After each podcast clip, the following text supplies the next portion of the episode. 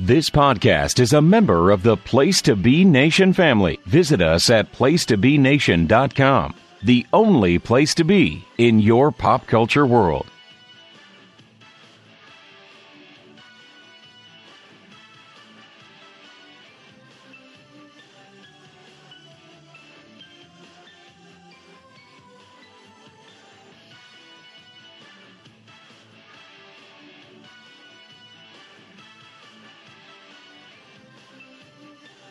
Place to Be Nation.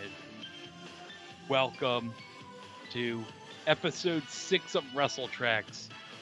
It's January, and we're on the way to the Super Bowl. The Royal Rumble has just finished for us. But, Scott, we're going to take a trip back 30 years ago to the magical land of 1994. Indeed, we are. Thank you, Mr. Diener, for uh, alleviating my vocal cords to start things off. I greatly appreciate that. Hello, fair friends and family. Uh, welcome to the Wrestletraxx. Um, you know, it's fitting uh, that I, that my voice is in the way is in the shape that it's in, and we have a we're doing a TV we're doing a podcast that sounds like a radio show. I always find that kind of cool. It's like, hey, I'm Scott. That's GD from LI. This is the Wrestletraxx, and then we play like I don't know Alan Parsons Project or something. I don't know. Ricky Steamboat's theme. I don't know. It's pretty cool. But anyway, uh, GD, thank you. It's good to have. It's good to be here with you, everybody. Welcome. Uh, again, you choose our journeys, and we once again uh, thank you uh, for your uh, participation in voting. We had three choices: Royal Rumble 1994, Royal Rumble 2003, and Royal Rumble 2018. Three Northeast uh, shows and three pay per views that at least some member of the PTB Wrestling Network family has been to.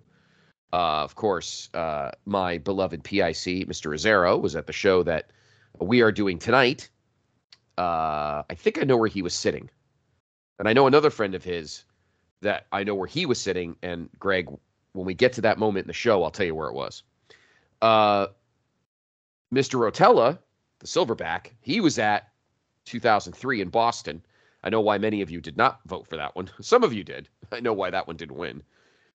And then I was at uh, 2018 down in Philly uh, to see the uh, the Japanese double with Asuka and uh, Nak.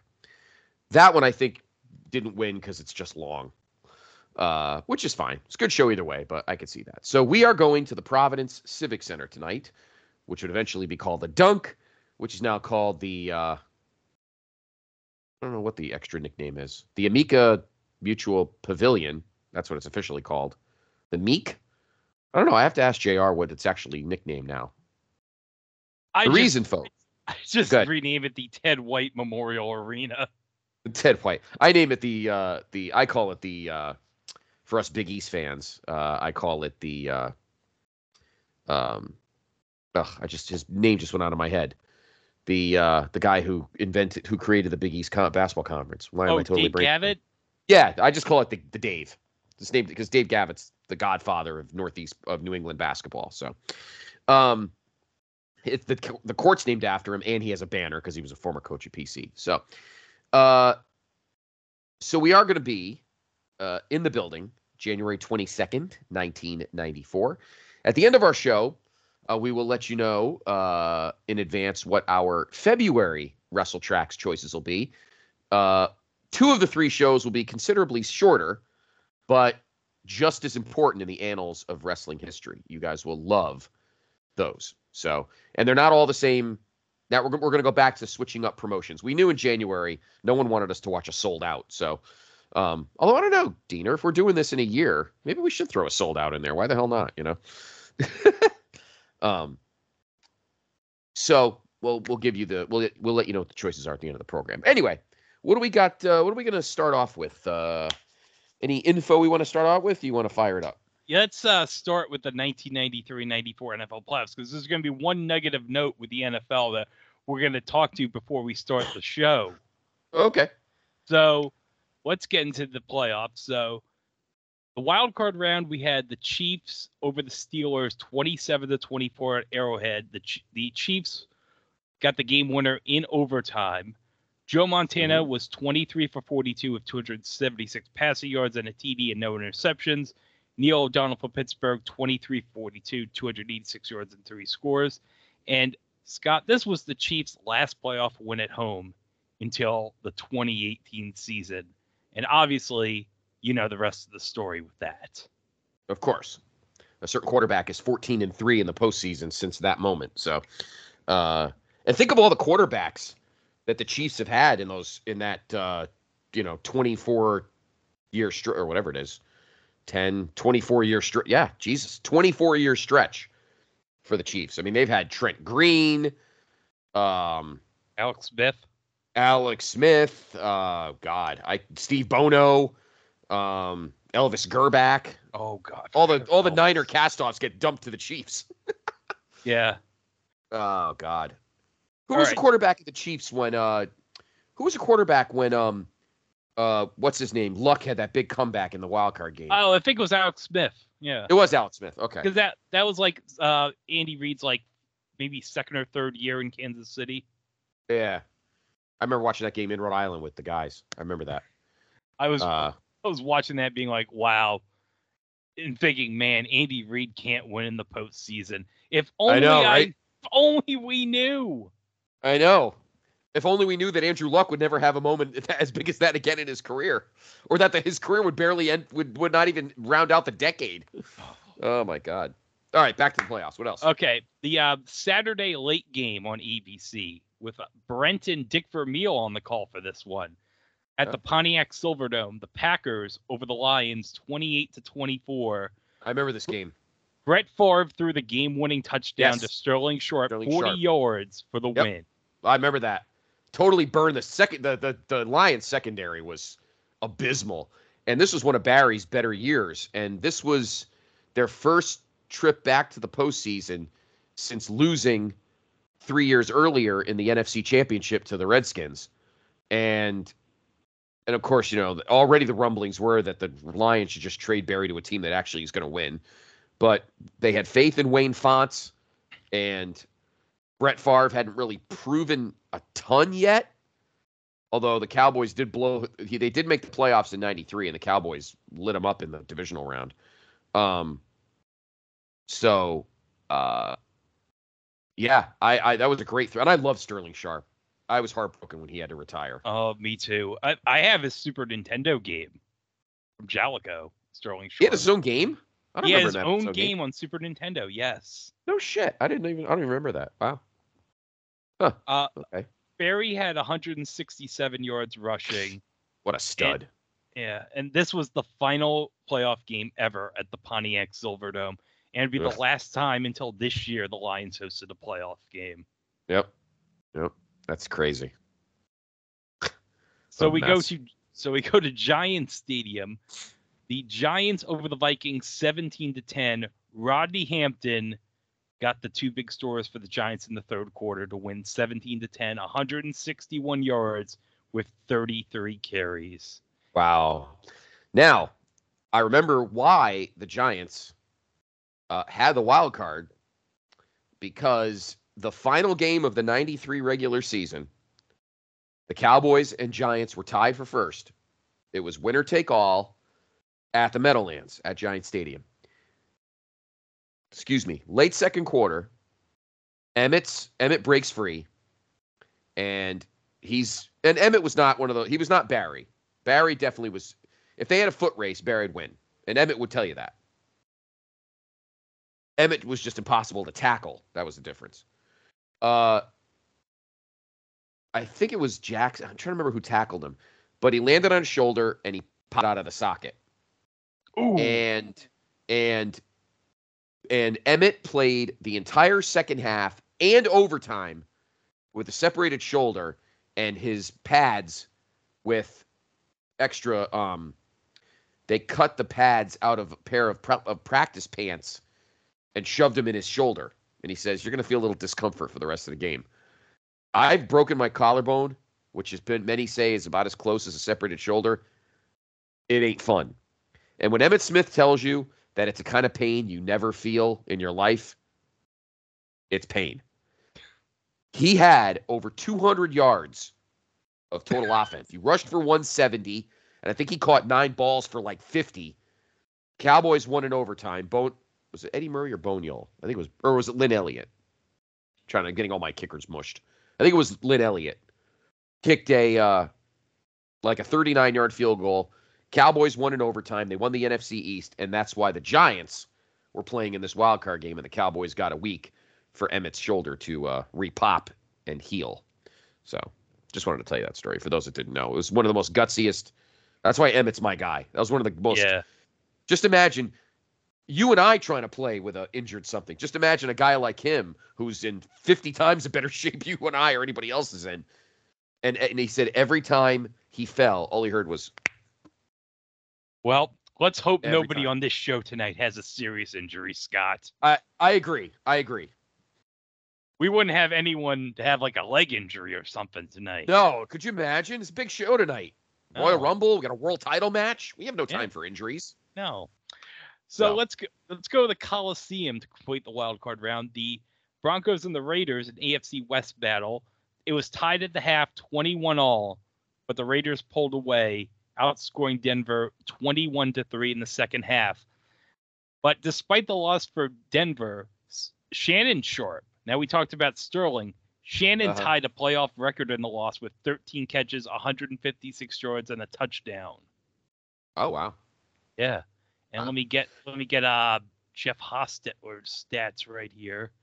Well, you're looking that up. Uh, this was kind of the black hole career for John Elway because, uh, Yeah. you know, obviously he had his rise in the late '80s, three Super Bowls in four years. He got his ass kicked progressively worse throughout three of them.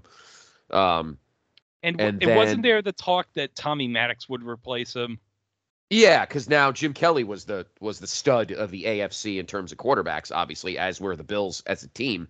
Denver was quote has-beens, and at this point, uh, Dan Reeves was gone because they hated each other, and Mike Shanahan became no, not Mike Shanahan. He wasn't coach yet. Uh, who the heck did become the Broncos coach? Wade Phillips?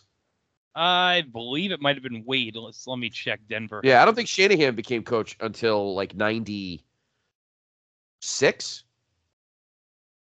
Yeah, Yeah, it was Wade. He was two years before Shanahan came in. Yeah, because well, everyone thought well, Dan Reeves didn't trust Shanahan because he thought that Shanahan was was uh, undermining his authority and getting in John's ear that you should call your own stuff. Don't listen to this old fossil. You should be. So there was a whole you know love triangle drama going on in Denver, and eventually Dan Reeves just got booted, and he ended up and in '93 he became the head coach of the Giants. Um, and then of course years later Elway would beat Reeves in the Super Bowl when Reeves was coaching the, the Falcons. So, uh, Um, Hostetler had 294 yards passing, three touchdowns, and this was the uh, this was the last playoff game in LA until the Rams in 2018. yep. In fact, I think this is the last year for the. Oh wait, no, this is 94 93 season. So this coming year, 94 season would have been the the uh, Last the Raiders Ra- last in LA Yep. and the Rams until they moved back and the Rams, 2016. 2016. Yep. Um, so we So- go the divisional round. Bills over the Raiders, 29 to 23. The Raiders actually had a lead at the half, 17 to 13. But the um, let me just see. The Bills ended up, if I can get the box score real quick. Uh, the winning score in the fourth quarter was by Bill Brooks on a 22-yard pass from Jim Kelly. No. More competitive game than the uh, 90 AFC Championship when the when the Bills beat them 51 to 3.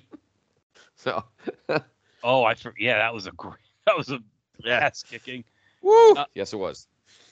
So we go to Candlestick. The Niners just manhandled the Giants 44 to 3. Just Yes, I remember that game. they were just that was, That was it was the- that was yeah, that was- was that, Phil Phil Sims and LT they were done after that game. they were done after that game. Yep. And Ricky Waters had 5 touchdowns and 118 rushing yards. He scored five touchdowns. He scored five touchdowns. Jesus. Why would they trade him to Philly? How stupid was that? Or did he sign as a free agent? Now that I'm thinking about it, Who knows? why would you let him leave? How stupid is that? That's crazy. I'll have to look that up. All right, That's so nuts. we go. So we go to Texas Stadium, and Mhm. well, Brett had his first taste of playoff success, but it wouldn't be enough against the Cowboys. 27-17 Dallas, the final of that game. And let me see who got the uh, scores for Dallas. We have a touchdown from Harper, a touchdown by from Irvin, 126 yards receiving, and a touchdown from Jay Novacek.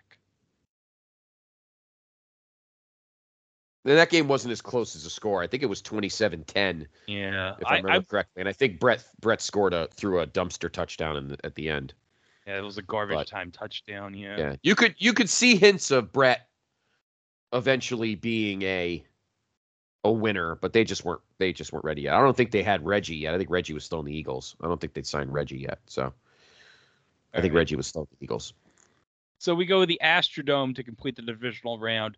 The Chiefs and the Oilers. The Oilers had a 10 nothing lead, but the Chiefs scored three touchdowns in the fourth quarter to take a 28-20 win and go to Wow. the AFC title game. And if I remember correctly, that was the first time I had ever seen a Bursa sac. Because if I'm pretty sure, obviously they were indoors, so nobody had long sleeves, but I'm pretty sure if you saw Montana's elbow, he had this big blop, this big puff on his throwing elbow. And who I don't know if you have the announcers for that. I don't know if it was uh, I believe Dick and Merlin. It, it was um Dick and Trumpy because Trumpy was the Dick and Trumpy. color guy. Yeah, That's right. I think Merlin went to CBS at this point. Uh, yeah, I'm pretty. sure they just kept re- they kept doing close-ups when they were in the on the sideline, and and and uh, Montana just had this big.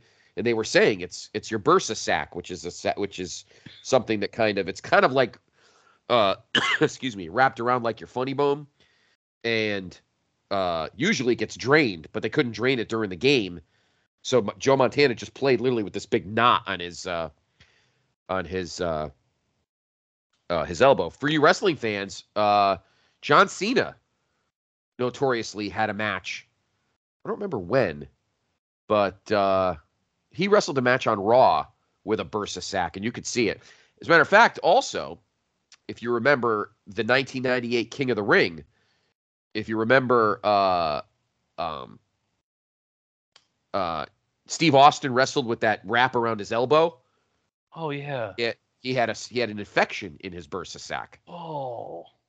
So that's so I don't know how much I know. I don't know why I know so much about a strange sack of fluid in your elbow, but that's just me. So, but that's what I remember about that Oilers Chiefs playoff game was that they just kept showing this knot on Montana's elbow from from the uh from the bursa sac injury, but they couldn't drain it in the middle of the game. So they just kept showing it. He just kept chucking touchdowns. It was crazy. Well, it obviously would affect him in the AFC title game against the Bills because the Bills ended up winning 30 to 13 and he got replaced in the game by Dave Craig. But Thurman Thomas, it was all him in the AFC title game 186 yards and three touchdowns. Oof. Oof. Yeah. They wanted one more shot, uh, uh, Buffalo. But I mean, listen, Joe did a lot with very little. Let's let's be honest. There's there's no doubt that that Kansas City team had some talent, Oh, and I think at that point, and at that point, I think they had Marcus as yeah, well. Mark, it was Marcus's first year. Yeah. But and they beat the teams that were even with them talent wise just because of those two. But uh top to bottom, Buffalo is just a better team. Yeah. And Jim Kelly negates a Jim Kelly in his prime negates a Joe Montana who's kind of leaving his prime. And Thurman just shredded the Chiefs defense. I mean, he was a beast.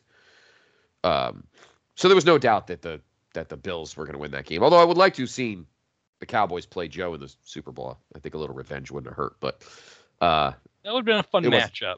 it would have. It would have been, but alas, did not happen. All right, so it's the rematch for the second straight year. The Cowboys and the Niners in the NFC title game.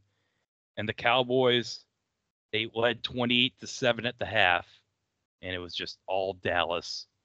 Yep. Two touchdowns by Troy, and Bernie Kosar came in relief and got a touchdown. Because remember, Bernie got infamously released by the Browns that year. Yeah, and he uh uh trust me, I know this season very well, obviously I know all my Cowboy seasons, but I know that season very well. Uh Troy was knocked around a lot in 93. Uh more than in 92. And I don't know if it was against Washington, but he got smoked uh by somebody in a game and and uh yeah, he, Bernie got released by the Browns.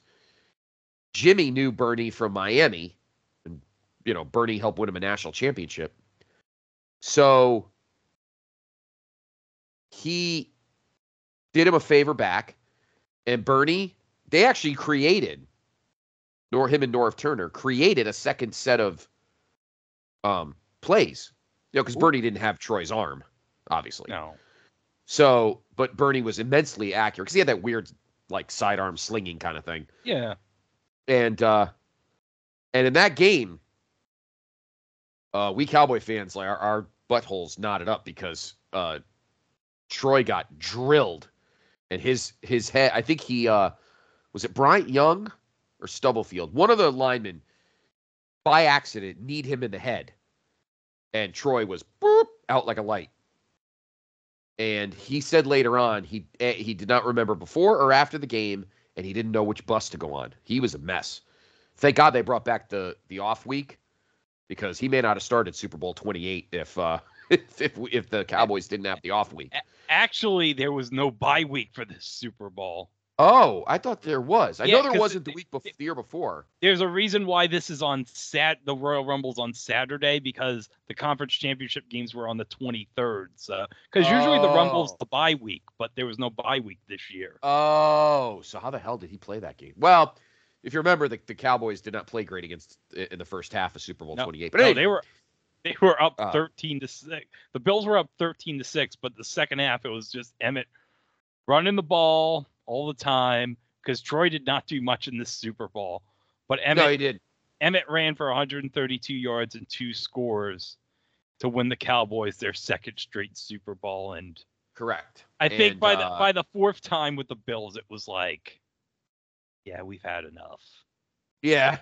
And uh, uh, James Washington had a pick. But so Bernie came in and he threw a, a perfect pass to Harper. And Alvin ran that same cut, that same cross pattern he did the year before in the 92 NFC championship at Candlestick that ultimately led them to win that game. Uh, yeah, that was a big p- getting Bernie was huge. I don't And- remember and- who the backup was in 92, but Who knows? But I- Beuerlein probably because he was a backup in 91. Yeah, probably. But uh, I will say, my co-host on it was a thing on TV, Mike Claus. He was at a uh, autograph signing recently of Bernie, and he actually got to see and pick up Bernie's Super Bowl ring, and he said it's amazing. It's like there's all these diamonds on the ring. Jerry spared no expense on the ring. Yeah. Oh yeah, definitely. Yep. Yep, So I agree. So before we start, I need to mention one thing before we start. The Yep. NFC Championship game between the Niners and the Cowboys would be Uh-huh. the last game of the NFL on CBS for 4 years That is because- true. because Fox paid and I'm looking this up on uh Wikipedia here over 3 billion dollars for the rights to the NFC for 4 years. Wow. Wow. And I will say, I remember when this happened and thinking to Yep. myself, really? Fox? Because they Yeah. had like no sports at all. And it's like you have Not really. esta- established Tiffany Network and CBS and the network of Married with Children as the NFL now. But it really Yeah. legitimized Fox as a network. Yeah, it did. CBS always, and take it from somebody who works for CBS, it has not changed. CBS is probably one of the stingiest uh, of the Tiffany networks because uh, they pay a lot for the they paid a lot for the NFL before that. I don't think they wanted to pay the three billion. Obviously, four years later, when NBC decided not to pay, they obviously paid for the AFC, but they needed help from Turner to keep the. They pay a lot of money for the Masters, so CBS has a lot. CBS Sports has a lot of money socked away in not a ton of things, if you get what I mean, and. Uh, so that's why they don't have as many things as other networks do. They don't have any MLB, although their MLB coverage was never the best anyway. Oh, that, Uh, as, that in fact, they had MLB at this time too. So I think that was the reason why they didn't because they paid so much for MLB and it Yeah, that's true. Yeah. Yeah, well, they I got should- rid of the NBA. Yeah. So Um, I should correct myself. It's it was actually 1.58 billion for four years. oh, okay, well, that's still a lot of money for 19. It's a lot of money in any era. Yeah, and obviously CBS was never going to match that. So, all right. So that was the NFL and on CBS, and it. So you went from the NFL and CBS from, you know, Brent, Pat, and John, and and I mean, although Gumbel and uh, Terry were on the NFL today after Brent left, but um, so go into this um next season, it's John Madden is a free agent along with Pat Summerall. So there was doubt at this time about where John Madden would be going into the season. I believe John Madden was almost going to be on Monday Night Football for the 94 season. Correct. I, I do remember that, but it turned out that him and Pat had just ended up pretty much Fox just took all the CBS guys that uh and uh Pat was torn because people forget John just did football. John was John was John. But Pat did NFL. He did the Masters. He did the US Open, tennis. So Pat did a lot of other sports. So he had to decide what do I love more? Football or tennis and golf? And in the end, he took football and he went with John to Fox. And that was the right decision. It totally was. It totally was. All right, so now it's time to start the Royal Rumble, everybody. So we are on, if you're on Peacock or if you're on the WWE network elsewhere, or if you're listening to this in the future on Netflix overseas, put your stream at zero zero zero zero. I will give a three second signal ca- uh, countdown, and when I hit say play, you're gonna hit play. So Scott, are you ready? I am ready, brother. Okay. Three, two, one, play. All right, so we get a open of the inside of or the under. I don't know if those are buildings in Providence uh, or if it's just a building, but we get building shots and and uh, God, I don't even remember this open. uh, not much of an open, I guess. And we are live at the Providence Civic Center Providence, Rhode Island, the first pay per view ever in the Ocean State. Uh, I forgot what hat my PIC was wearing, but there are shots of where they are. Who's that guy with a Canadiens jersey? Get out of there. Some guy has a Providence Bruins jersey in the crowd I saw. baby bees, baby. That's our building. Oh, who's this guy? Nobody wants to look at Oh. him. Oh, No, we're not we're not doing any retro. We're not doing any I'm just letting everybody know right now. We're not doing any retro Vince jokes, okay? This is no. 1994. So It- all we're going to we're- say is he has way too much makeup on. Well, I'm a podcast journalist, so. So Ugh. looking at our card, a couple of tag, we got the tag titles on the line, the IC title, Yoko Oh. and Taker for the world title, and of course the Royal Rumble. Who will go to Madison Square Garden? Wait, who? What is this? Oh, it's the Million Dollar Man. Yes, he would be re- joining Vince on commentary. Yeah, because remember, Bobby has left for WCW. Correct. And this is the first time, I believe, that we see uh, DiBiase since losing at uh, SummerSlam. SummerSlam 1993 in his final match. And JR told me that the pop in the building was on fire when Yeah. DiBiase's music hit. So, And Ted's mentioning about John Madden right now because, as we mentioned, he's now going to be a free agent with CBS losing the NFL. that's pretty funny.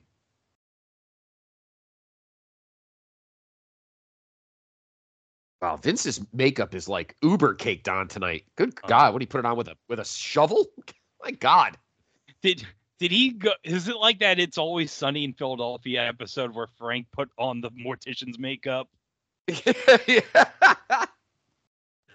I do remember that episode. I've never I haven't watched the whole series. I have to though. All right, so we get our opening match, which I believe was this match cut on the videotape?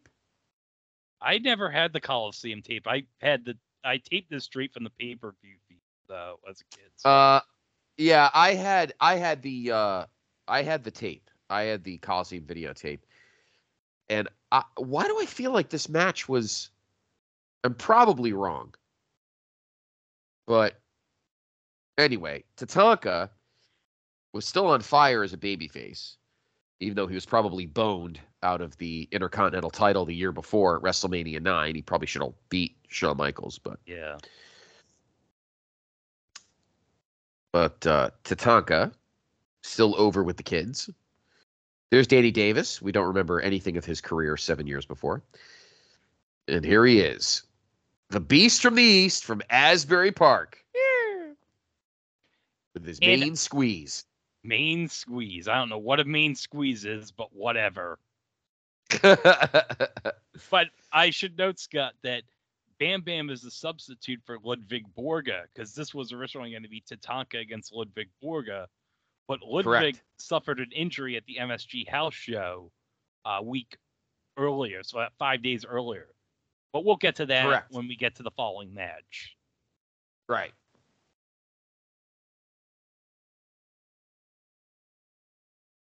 This is the this is the second of uh, actually the second of four straight pay-per-views. Now this is where Vince was realizing that uh, money is not uh, flowing as much as it had in the past. Oh, and Bigelow tries to get off to a hot start here. This was the second. I remember talking about this when JR and I did our vintage vaults. This is the second of four straight pay-per-views in the Northeast. Vince was obviously money was not flowing like it did in the Federation era. So Vince was trying to stick with the area that he can make the most scratch. So Survivor Series was in Boston. Of course, we're in Providence for this show. Wrestle if it was fitting that the 10th WrestleMania was at this time, and of course that was at Madison Square Garden.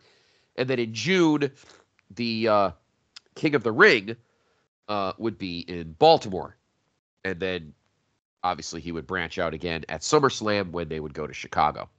But this is the second of four straight pay-per-views uh, in the Northeast in Vince's wheelhouse. And I love the atmosphere here at the Providence Civic Center. I also love when you get the the um when you get to the shot with the um with the when you see the rivets in the Providence Civic Center. yeah. Yep. That's awesome. So, at this point, I'm going to talk about the uh, top 10 movies of this weekend. So, Okay. January 21st through the 23rd of 1994. So, number 10, we have Shadowlands with Anthony Hopkins. Uh, number 9, we have. House Party 3. Yes, House Party 3. And then number 8 we have Tombstone. trying to think. Good that's movie. not the Yeah, that's the uh, Val Kilmer one, right? Correct. Correct. Val Yep. Kilmer White. Alan, Kurt Russell. Yep. Number seven, Schindler's List, which would obviously go on to win Best Picture that year. Yes, it did. Good movie. Number six, we got The Pelican Brief with um, Denzel and uh, Julia. Julia, another a good uh John Grisham. Good Number John fi- Grisham. uh, Number five, we got Iron Will, Disney movie about the Iditarod. Number four, we got Grumpy Old Men, which uh, began the first that- one. The first one, yeah, that began the streak of uh, Walter Matthau and Jack Lemmon late in their careers. yes. They're so good together. Oh, they were. Uh, number three, Really? we have inter- Intersection with Richard Gere and Sharon Stone. Number two, in its ninth week at the box office, and it's made 162 million at this point. Mrs. Doubtfire. Wow.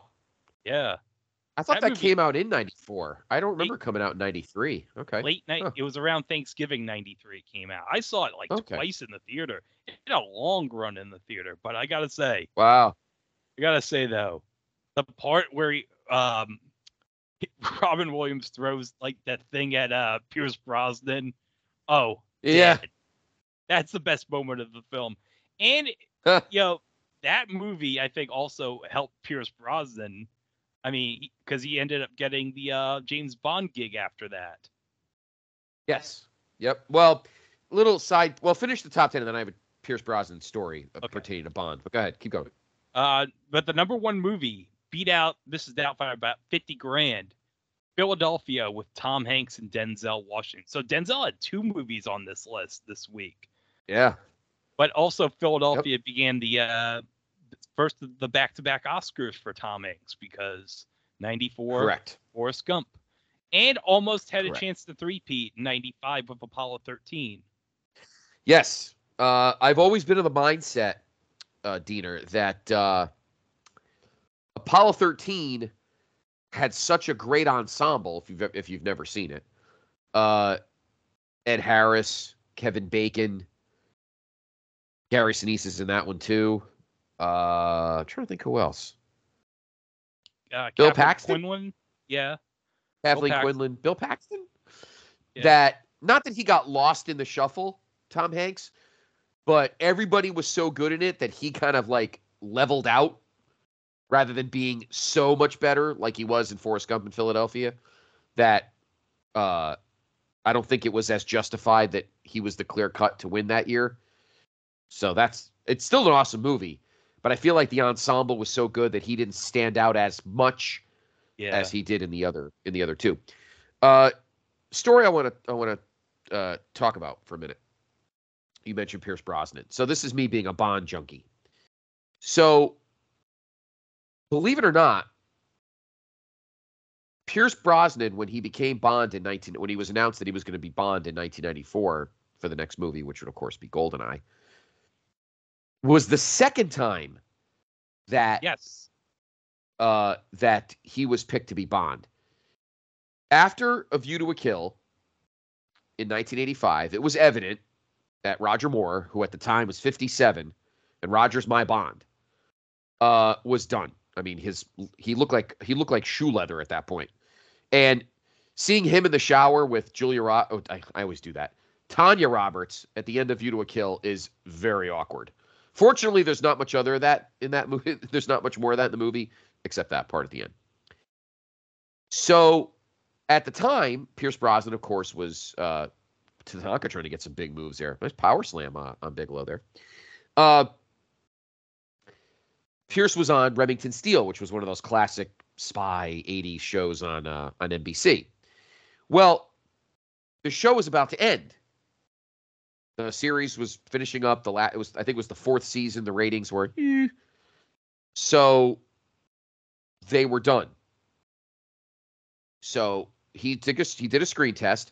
They the the the group at Bond at uh, uh, Eon Productions, Cubby Broccoli and them knew him because he was married to Cassandra Harris, who played uh, Countess Liesel in Your Eyes Only in 1981. So he had been on the set of a Bond movie four years or five if you count 19. Okay, was, I guess this was 86, five years earlier. So they knew him. Obviously, he was too young, and Roger was still in his prime. So, but they said that's a guy we could call on in a few years when Rogers terms up. So he was set. He was going to be Bond after after uh, uh, Roger was done. The problem was NBC had 90 days to, or the Remington Steele production group had 90 days to tell NBC whether or not they were going to do a, a final season. And from what everybody had heard, it was not going to happen. The ratings in the last season had dipped, it, it had run its course, they were done. So Pierce was telling his agent, say nothing and tell the Bond people, say nothing. Because the minute that they find out that I'm James Bond, they're going to think, "Oh my God, we're going to have the future James Bond of Remington Steele," and then they're going to pull the trigger on the on the on the final year of the uh, on a, another year of the show, and then I'm fucked. Well, apparently on day like 89 and a half, somebody spilled the beans, and Tatanka just won the match on a crossbody. I was surprised that Bigelow jobbed here, but I got a question about this match after I finish my story. So sure enough, 89 day 89 and a half. Of course, Remington Steele people, somebody spilled the beans, and Remington Steele came back for another year. Pierce Brosnan got boned, and Bond ended up being Timothy Dalton. And we ended up getting a mediocre movie and a real crappy movie out of Timothy Dalton. And then Bond went on hiatus for six years for other non actor reasons. So it was a relief when he got it by 1994. So just let everybody know that. Uh, so my question, Greg, if this was Tatanka and Ludwig, do you think Tatanka was still going to win? I think because he was probably needed to get his win back from Ludwig ending the undefeated streak. Undefeated streak. I, you're probably right, but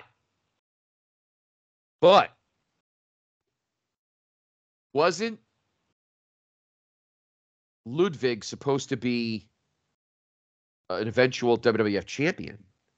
Hmm. was that not till JR would know that? Well, I kind of remember it, but I feel like he was supposed to be WWF champion at some point. Right now, we're getting a look back two months earlier at the Survivor Series in Boston when Owen was the only Hart brother to get pinned. He comes back out after they win their match. Keith leaves the ropes open. Owen goes, "Yeah, fuck you." Gets in the ring. Bret's got his singlet on. Owen pulls him down and shoves him.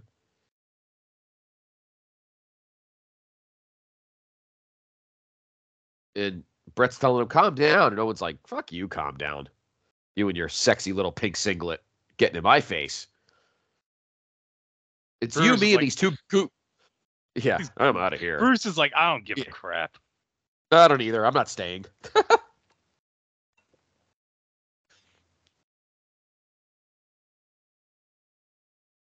so we're getting a kind of a, a, a, timeline here of what had gone down. Uh, uh, go up and step up to the plate. So Owen and uh, the Owen Bret saga, at least the beginnings. And I loved how they had Lord Alfred as the heel, just egging Owen on during this whole thing. The uh, event centers. I agree with you.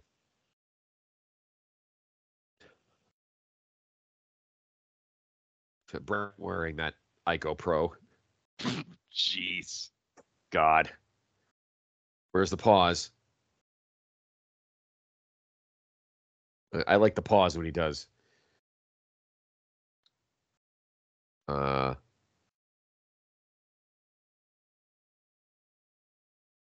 he does the pause like pregnant pause.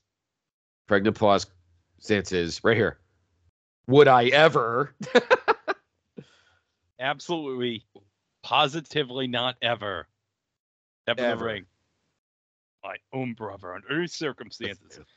Well, thankfully, this was not going to happen because as we're going to see, Scott, the, they yes. they're going to patch things up over the holidays, so we're all good. We don't have to worry about this, Scott. No, see, look, New Year's Day, you know, Christmas at the at Stu's house with their 15 ovens in the kitchen, Oh yeah. cooking a bunch of Canadian geese, hanging out. Natty's little baby Nat. I don't know if Natty was born yet. Yeah, she probably was. Natty was probably Uh, like you 10 know. at this point. Yeah, I'm trying to remember how old they all were when they all were in the ring three years later. I don't remember. Um, you know, Natty and uh, you know, the whole the whole gang of gaggles there. And uh you know. So Yeah, and Bret And- Bret's saying Bret's like my entire career, I'm gonna be a tag champ now. No more singles. No more singles, Scott. It's gonna be all tag teams from here on out, Scott.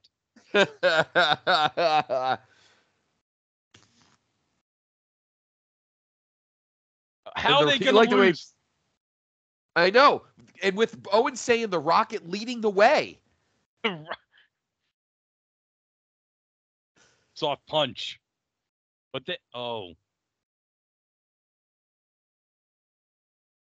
Oh, that's right, Scott, because on the first year anniversary show for Raw, the upset of the century. One, two, three, Kid and Marty Jannetty win the tag titles from the Quebecers. And this was an amazing match, I remember. Uh it's pretty solid. Pretty solid. I love this right here when Macho comes in the ring to hug them. I love Savage's raw jacket. That was unheralded. Um, Johnny Polo, a uh, JR favorite. But then one week later, that previous Monday on an MSG house show, which of course pulled the curtain back that Raw was taped. Uh, That was Um, weird. I I remember leading up I was like, why would they admit this on air?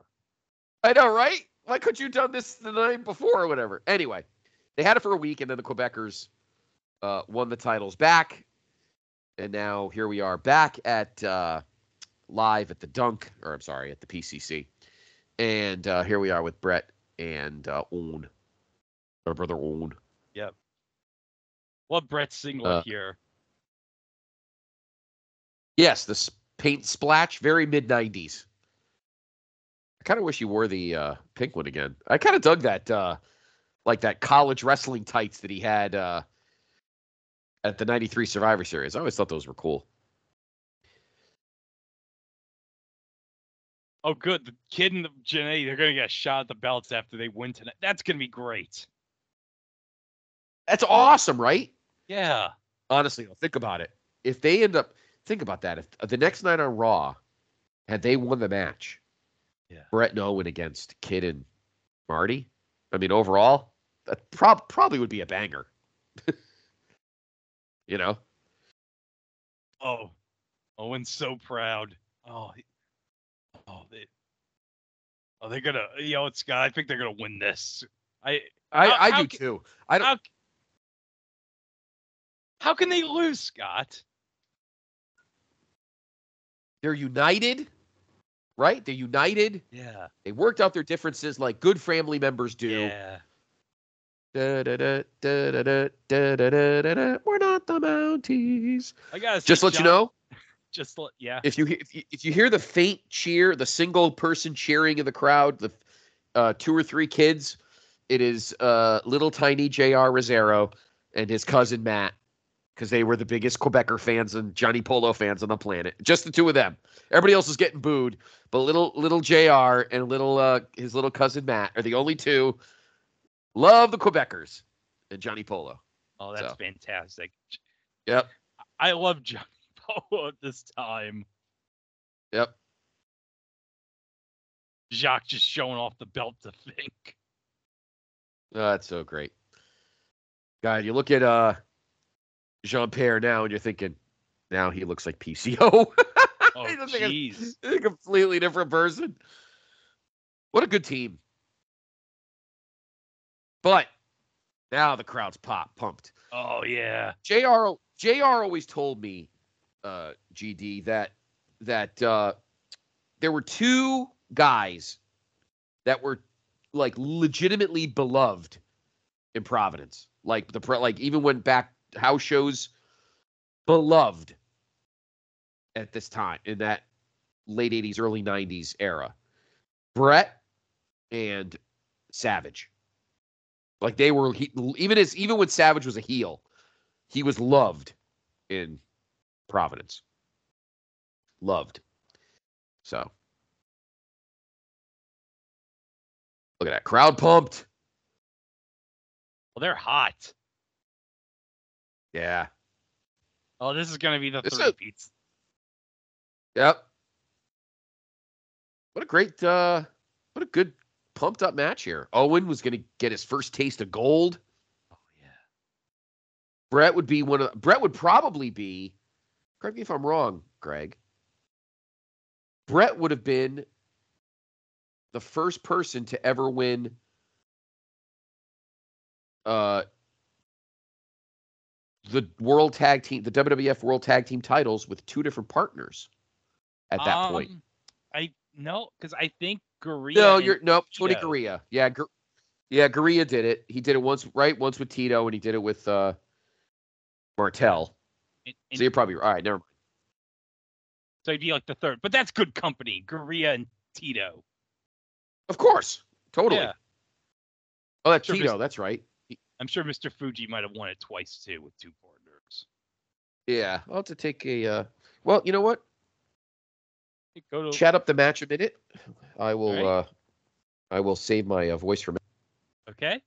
So while Scott is doing that, we got uh Bret working up here with uh Pierre. So while we're doing that, I will talk about the uh 1994 NHL All Star Game because that was happening on this day, January 22nd, 1994, at the Garden. We had the first year of the East West format. It would be the East over the West, nine to eight, and had uh, scoring for among the scorers for the East. We had Sergei Fedorov, Brendan Shanahan, Joe Andreychuk, Paul Coffey, Dennis Ozolins. For the Eastern Conference among the scorers, we had Eric Lindros, Alexei Yashin, Scott Stevens, Mark Messier, Joe Sakic. But the MVP of the 1994 All Star game would be the hometown favorite, Mike Richter of the Rangers. And there'd be a famous moment from this All Star game where Pavel Bure was on a breakaway, and Mike Richter made a great leg save on Pavel Bure. And Pavel Bure thought, well, surely I'm going to try to use this move again next time I face Mike Richter. Surely he will not be fooled. Surely he will not do this again with the leg kick for the save. And spoiler, no, that does not happen. Bure will not score on Mike Richter the second time they face off against each other. But this was a big year for the Rangers. Obviously, you had Richter, Messier, Graves, and um, Leach in the All Star game. And this was like a big year for the Rangers because it was like 92, they lost to the Penguins in seven games in the second round. They missed the playoffs in 93. And in 94, you got a sense all year that this was going to be a special year. And when we get to the spring and summer of 94, you feel it. So in the East, we had in the Atlantic Rangers leading with 63 points, Penguins leading the Northeast at uh, 54 points. At the Central and the Western Conference, Toronto was leading with 63 points. In the Pacific Division, Calgary was leading with 45, uh, 55 points. So that is the NHL on January 22nd, 1994, with the All Star game. As Jacques just needs a breather here, as Pierre is trying to help him out. That right there. All right. Uh, incidentally, I was not in favor of changing from Wales and Campbell to East and West. It should have stayed Wales and Campbell. The uniforms were better looking in the All Star game. Um, so, looking back, Mr. Fuji, his first tag team champion partner was Professor Tanaka. They won the titles twice. And then Fuji won it a second. Well, he won it with uh, Tanaka three times, and then he won it with Mr. Saito twice, once in '81 and once in '82. So I think Fuji was the first one. I think. Uh, or was it Tito? Did Tito do it first? Uh, mm, let's see. Tito won the world won the tag titles in October of '79 at a house show at the Garden with Putski,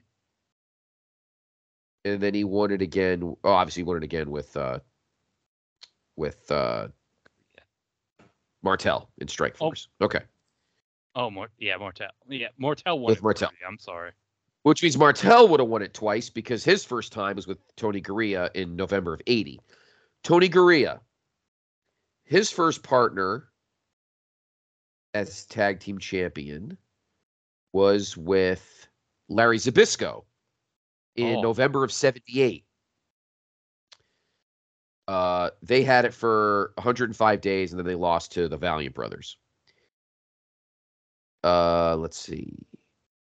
Garea won it a second time with Rick Martel. They won it twice. November of 80, then they lost to the Moondogs, and then they won it back in they lost it to the Moondogs in March of 81, and then they won it back in July of 81. Okay. So, um, and then after that, it's not done again until. Well, let me ask you this, uh, Greg. Do you count IRS? Yes. because obviously he he of course as t- as Mike Rotunda he won it with Barry Windham as in the U.S. Express in 1984 and 85 they won it twice, and then of course he won it with our color commentator this evening, the Million Dollar Man Ted DiBiase as part of Money Inc. in 1992 and 93. So, and then Billy Gunn has won it with like a zillion partners. So. Yeah. But uh, so technically, the first guy was Mr. Fuji, then Tony Garea, and then Tito, Immortal. and then Martel. But Tito and Martel actually did it twice together yeah. because they each won it. They each had won it once before they were Strike Force. So there you go. So four guys were at this point in 1994. Four guys had held tag team gold with two different partners: Mr. Fuji, Tony Garea, Mortel. Tito Santana, and Rick Martel. Yeah. So Four guys. so let's uh mention because the Quebecers, of course, won the belts back on Monday at the house show at MSG. So let me try to run Correct. over this card on Graham's site here. Actually, the Rock and Roll Express and the Heavenly Bodies were advertised to work this show, but not appear due to transportation problems. Well, it was probably snowing, most likely. They were probably coming up from, I'm Yeah. guessing, from Memphis. So it was probably, you know, January '94. It was probably snowing. That was my junior year in college. If I remember correctly, I think the weather sucked most of that winter. I gotta ask Dr. G. I'm pretty sure the weather sucked most of that winter, so wouldn't surprise me. So the card Scott Putski beat Iron Mike Sharpe in the opener. Scott Putski was there in '94. Yeah, really? he was. Yeah. Uh, crazy. Rick Steiner and Ludwig Borga wrestled to a double count but it was during this match that Borga sustained the ankle injury that not only kept him off the Rumble card, but also WrestleMania and eventually led to him leaving the WWF. The uh, Intercontinental Champion Razor Ramon defeated Jeff Jarrett in Jarrett's MSG debut by disqualification when Shawn Michaels interfered. And then WWF World Champ Yokozuna pinned Tatanka with a banzai drop. After the bout, Tatanka sustained a second banzai drop and was taken from ringside on a stretcher. Luckily, thankfully, Tatanka recovered and was on this card. Thank God. And then the Quebecers, of course, beat Marty Jannetty and 123 Kid to win the belts back. After uh, beat following the Tower of Quebec on the Kid after Johnny Pole interfered and caused the Kid to crotch himself on the top rope. But Scott, af- the main event on this card was a 30 man Royal Rumble match, which lasted an hour and 10 minutes. And you're not going to believe who won, Scott. Owen won the Royal Rumble in this card, beating Fatu, eliminating the last. Fatu was the last man he eliminated, and he won the Royal Rumble on the MSG House show.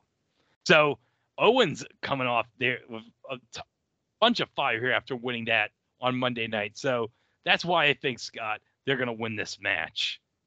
Yeah, I think so too. This is great. Oh, I mean, there's going to be so many parties in Calgary when they win this match. It's gonna be a. I mean, it's gonna be chaos. Oh, oh, we got a. Wait Oh, a minute. Sharp, We sharp. Oh, this match. Yeah, this match is over. Like, oh, Oh, damn it. Bret, you should have got back. You should have gotten the ring. A, got out of the ring a little faster. But that's Damn okay. it. It's all right. Damn it, Tim. People Yeah, let's just be, blame Tim White. yeah, people are going to be very upset when you go to the friendly tap tomorrow, Tim. Yeah, you're gonna have to buy rounds, dude. You're gonna have to buy rounds. And there's the rivets I talked about. Yep. I wonder if there's. Uh, I wonder if they still have all those Ico Pro banners. I'll have to ask uh, Rotella because his cousin would know. Well, remember when they did that anniversary Raw a few years ago, Oh yeah. and they It put was- the and they put the Ico Pro banner up? Ooh, wow! Oh. He snapped off that rope hard. Ugh. Was it me or did uh Jacques need some hair plugs? he started losing on the top there a little bit. Oh yeah, he definitely is. Gotta say the MVP in Uh, the crowd tonight is this guy in the Bruins jersey at ringside. Yes. He looks like Bruce Hart. I think he's got a Yankee hat on. I'm like, what a weirdo. I Um, think that's a WWF hat. oh, is it? Oh, okay. Oh, yeah, you might be right. That's old school Bruins. Year before, the Bruins, I think, won the President's uh, Cup in '93. One of like nine they'd win that would mean shit, and then they got swept in the first round by Buffalo. The reason I remember that is because uh, the editor of our college newspaper the year before Dr. G took over was a diehard Sabres fan, and and I lost ten bucks off him uh, on that series because the Bruins had like 112 points I think that year, and they got swept in the first round by the fucking Sabres. I think we've triggered a lot of memories in Pete Winston if he's listening to this. Yes. Bob Ray, Pete Winston, fuck that guy. And don't give me any shit, Bennett. Nah, I love Steve Bennett. Uh, the only good thing about the Sabres are their uniform or their jerseys. Well, the non-banana Buff- slug one, Oh, the Buff Slug was the shit. the buff Oh. slug. Oh no! What did Johnny Polo do? Did he? Did he throw Bret into the railing? No, he, he Oh. was running into the ropes, and now uh, he hurt the same leg from uh. Oh no! This is terrible. Oh. Oh, the Quebecers, of course, they're you know they're they're pros. They're gonna take advantage. They have to.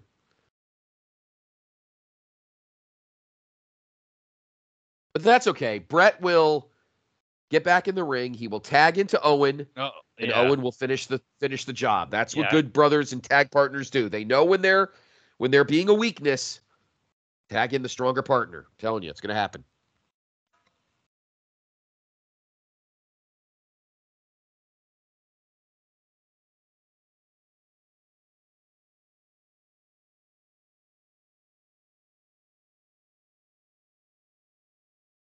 Come on, Tim, count. This match should be over at this point. My God. I know you're trying Vince to is- protect, you know. Even Vince is like, this is ridiculous.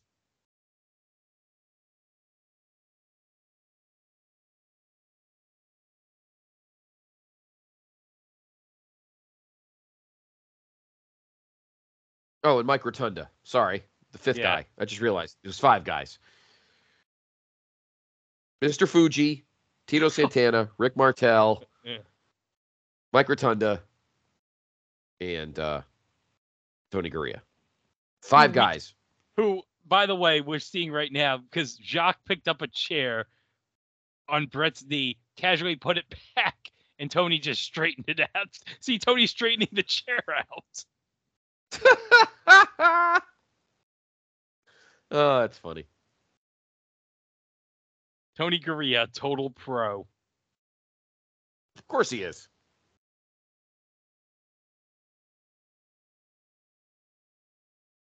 Of course, Tony. Speaking of Tony Garea, there he is. You mentioned fixing. Oh my God! What is Oh, going no! on here? What? The mallet. Tim is not doing. A, we talked about Morty Miller last month doing a crappy ass job. Tim is doing Oh, a real God. shitty job here.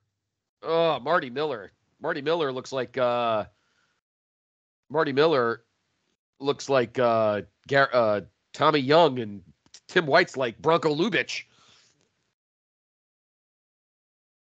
Well, What? Owen finally got Bret the ring. Oh, so Owen's God. thinking, all right, Bret will get it, will crawl over to me, tag me in, and Owen's gonna single-handedly win the tag team titles for the brothers. And that's what good brothers do.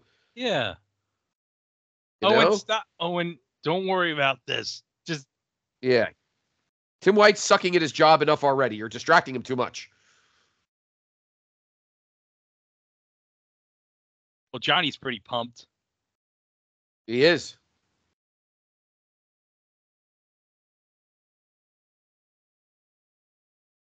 They were a good team, uh, Quebecers. Probably one of the more unheralded tag team champions of the. There they are, the Rumble Rivets. In between And the I- Rumble panel, the Rumble panel, the Ico Pro. Iconic. I should Yep. mention though, Scott. Um, my boy Mitch from Hatchstell Toy is selling a uh, right now for pre-order. You can get it right now. A two-pack of Hasbro style figures of Jacques and Pierre. Oh wow, that's impressive. Ooh, nice uh, Alabama jam off the top rope there on Yeah. the Bret. This has to change. Oh yeah. Come on, Bret. Tag into Owen. Come on. Yeah, Bret. I know your knee sucks, but you can crawl over there and make the tag. Come on. Do the excellence of execution. Execute a crawl.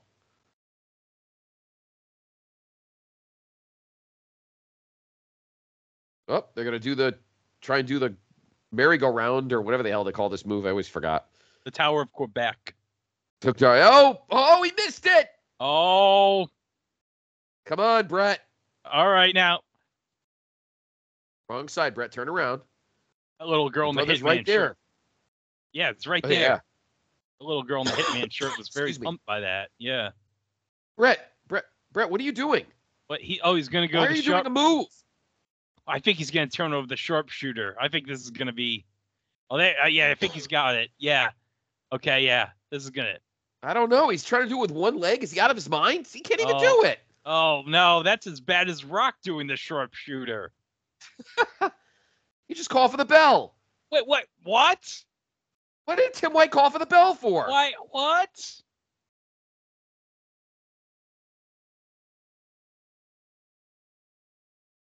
Oh no, Scott. I know this is the oh no, Scott. Really? Greg, are you and I doing a second consecutive wrestle tracks where a match ends on an injury? Oh no, Scott. This is the Providence screw job. Surely this We surely just got- Surely We Bret just got Hart- Marty Millard. He got Marty Miller. Surely this is never gonna happen to Bret Hart again. I a know. Where a referee randomly ends a match. Ugh. My ass, he gave up. Owen should just punch Tim White right now. I know.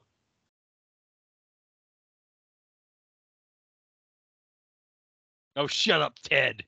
You know what you're talking about.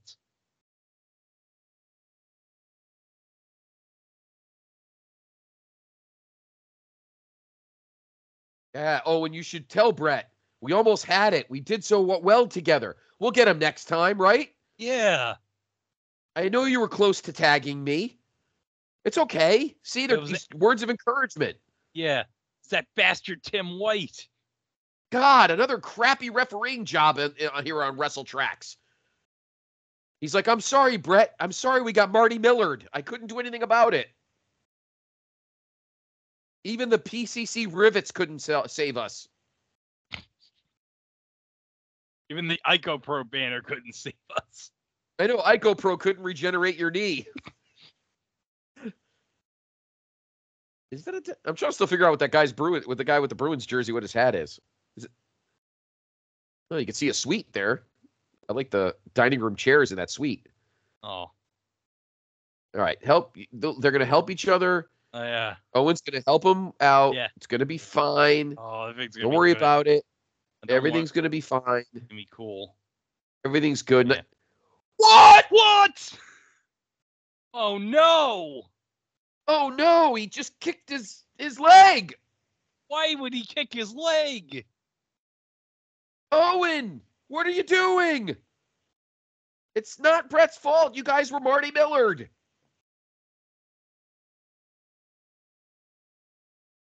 Why are you in this ring, Marella? Hogan's not here. if this was a Hogan match, Marella would have definitely won. They would have definitely won the world titles because Marella would have done everything for Hogan, according to Bobby and everybody else and Jesse. Tim White's like, "Hey, you jerk!" I'm like, "Me? This is your fault." It's your fucking fault, Tim. By the way, we had we had a shot earlier of a nice guy with a Doink T-shirt with a Kansas City hat on. So Kansas City. Uh, very Chiefs? looking, yeah, Chiefs. He was very looking forward to the Oh. AFC title game tomorrow. Yeah, yes, he was. just ta- Wonder if he was going to Buffalo from Providence. oh no, he he says he was too damn selfish. Selfish. What? So in the ring, we have Pat. There's Pat Patterson. There's Dave. There's Tim White. Billy Red Lyons. Uh, Joey Marella. Rene Goulet. Tony. Uh, I think that's it. Oh, the Pat is the pen. Black Lance. What? What about Lanza? No, I say I don't think he's there yet. I don't think he was backstage yet. Oh, Ray's gonna come out to get something. Hey Ray, your brother's a scumbag.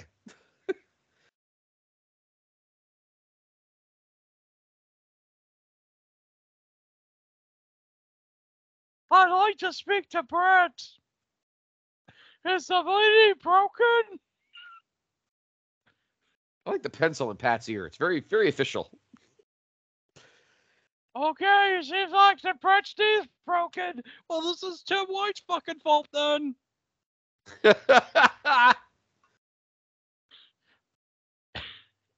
What the Three hell round of is, Coors at the friendly tap. What the hell is Tony doing with his knee? Trying to get circulation Uh, in the knee.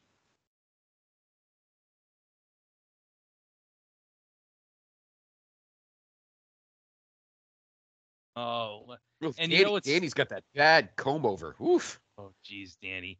But you know what's Danny, sad? your hair looks terrible. Oh God. You know what's sad, Scott? Bret's Yeah. supposed to be in the Rumble match. I guess we're not going to see him tonight in the Rumble. Nope. Oh, we got to hear from Owen. Oh, Big Owen hear, promo here. Let's hear this. Turn it up. What?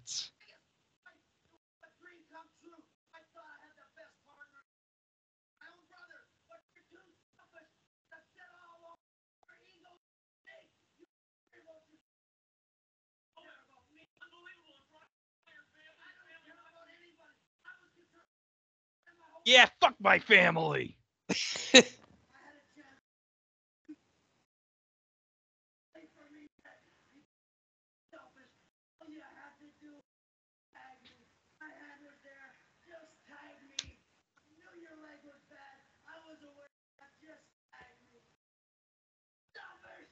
just want to put your sharpshooter on. I could have won the match. I don't need you that leg doing it. Bret, you're too damn selfish, and that's why you're sitting there with a bad leg, and that's why I got you. Oh, and let me ask you something. You obviously Wait, he he did what? He He- kicked the leg out of his leg. How's that scientifically possible, Scott? That's amazing. Because you know why? You're too damn selfish. How did they not make a T-shirt that said "You're too damn selfish"? He said it like 13 times in this promo. You're too damn selfish. It's so funny though. It sounded like he was so right. Yeah, the way he, he sounded so exasperated when he said, "You had to put the sharpshooter on, didn't you?" oh, it's so great. You bull- had to put the sharpshooter on, didn't you? Oh god, that's so good. Well, obviously Bret's not going to be in the Royal Rumble. I wonder if Owen will wrestle in his place. Very interesting. Well, Ted, ah, screw you, Ted. Yeah, so proud of Owen. What did you pay off Tim White for being terrible? DiBiase would never walk into the friendly tap.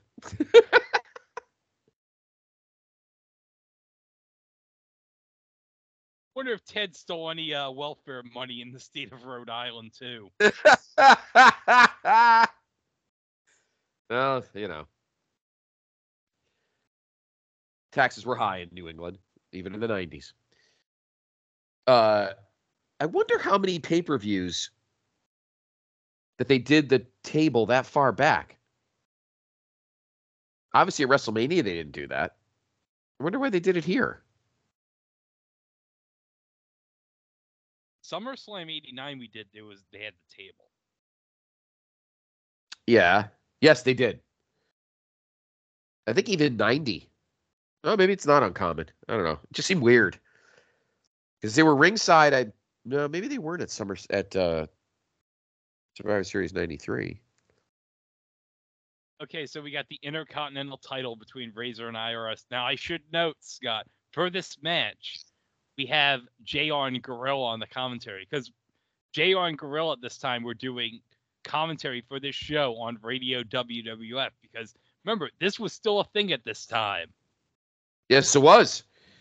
Armed Forces Radio, kind of. Yep. Oh, um, better start paying your taxes. Screw you, IRS. Yeah. The taxes are too high in New England. We can't afford them. Oh, some kids got a sweet Taz shirt at this time of the Tasmanian Devil. The Looney Tunes were like really hot in the 90s. Well, Space Jam. Well, Space Jam's two years earlier, but at this time, like Looney Tunes were like all Nick all the time at this point. Really? The Yeah, the Looney Michael Tunes Space Jam came out in 92? No, Space Jam was 96, but I mean that's two I meant 2 years before. Oh, oh, oh, oh. Oh, really? I thought it came out Yeah. in 94. No, Wow. 96. Ah. I love uh, Razor rocking his one of his alternate colors, the teal.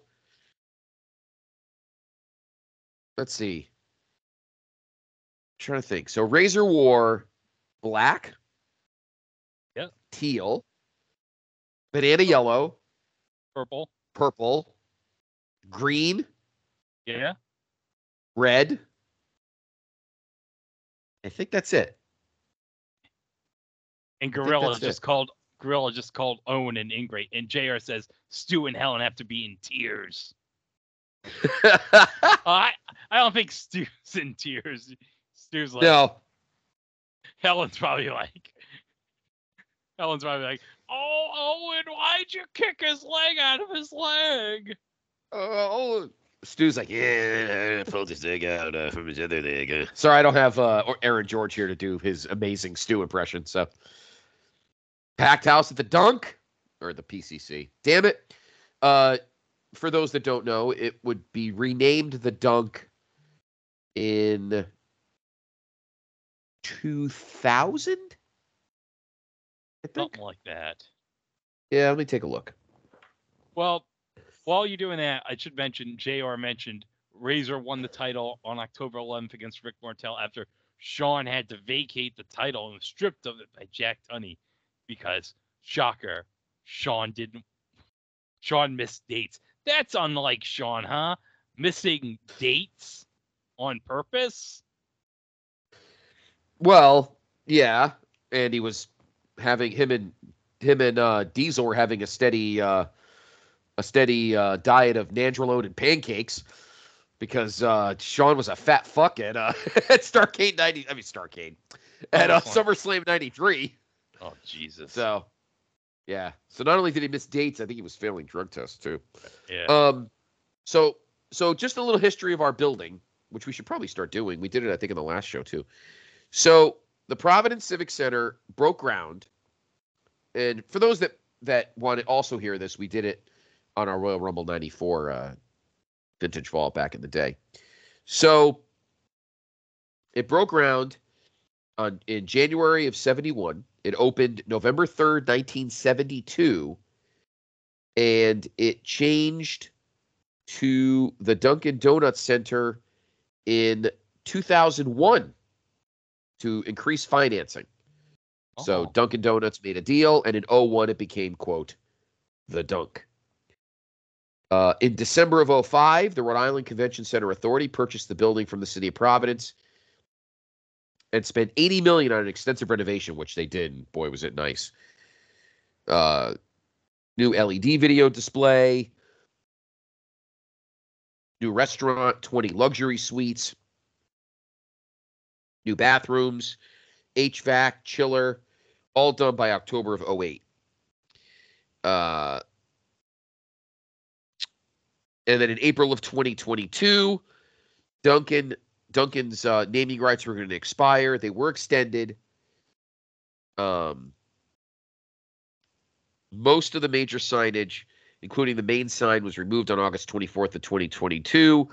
Uh, Duncan officially stated that it would not renew its agreement, and that's because uh, they had just uh, were given, they just got the naming rights for the new ballpark in Hartford, called Dunkin' Park, which is where the Hartford Yard Goats play. So on September 6th of 2022, it became the Amica Mutual Pavilion, the AMP, the AMP. Amica Mutual is based in Lincoln, Rhode Island. So, uh, doesn't say the notable performances. Led Zeppelin played twice there. Uh, as a matter of fact, uh, says they played there July 6th, October 31st of 1969. How's that possible? The place hadn't opened yet. It's weird. Uh, or maybe it was something else. No, maybe it was an old. Oh, okay, it's something else. All right. Um, obviously Grateful Dead, Queen, Yes, Pink Floyd, bunch of obviously bands there. Um, obviously the PC men play there, PC hockey play there.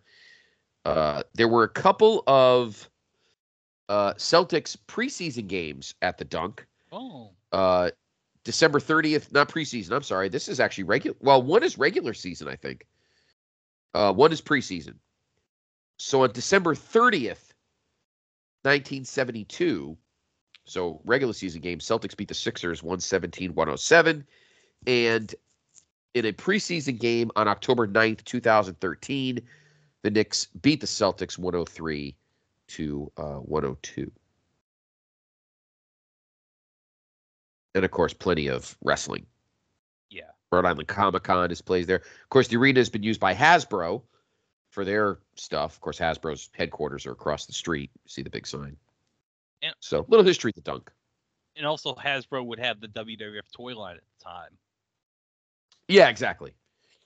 So, So while we get a chance, I'll go over the NBA games because there's 11 Oh, NBA sure. games this night. So, uh, Justin's Hornets beat the Bucks tonight at the Coliseum in Charlotte, 91 to 80. Del Curry was the top scorer for the uh, Charlotte Hornets. He had he had 21 points off the bench. Muggsy and Alonzo had 10 points. Uh, Larry Johnson not in the lineup. I'm guessing he was um, maybe injured at this time. But Vin Baker, top scorer for the Bucks with 19 points. And fun fact, Place to Be Nation's own Andy Afferton taught Vin Baker how to play Russell WrestleFest. yes, I know that story. I, I do. Okay, going to Denver at McNichols Arena and a preview of what was to come in the NBA playoffs. Nuggets over the Sonics 98 to 91. Shawn Kemp 26 points for the Sonics. Uh, Mohammed Abdul Raif with 22 points. But Scott, we know what would happen in three months. Yes, we would. Yes, we would. Amazing. First, first uh, eight seed to ever beat a one in the playoffs, and the iconic image of Dikembe holding the ball on the court. Yep. I remember watching that game, rooting for the Nuggets that game, and that was amazing. Well, I had no dog in the fight because uh, for the first time I think in 17 years, the Lakers missed the playoffs in '94. Randy Pfund was the head coach. Uh, things were not things were not good. Magic obviously had already retired. Uh, Worthy that was Worthy's last season. He would retire at the end. Uh, yeah, they were kind of a mess. Randy Pfund was terrible. He was one of Pat's assistants. Not good.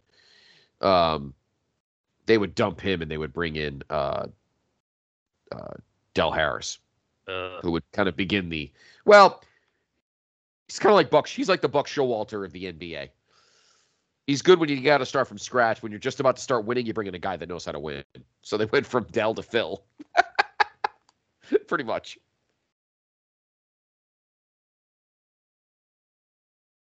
the IRS has uh, Razor in a sleeper hold here.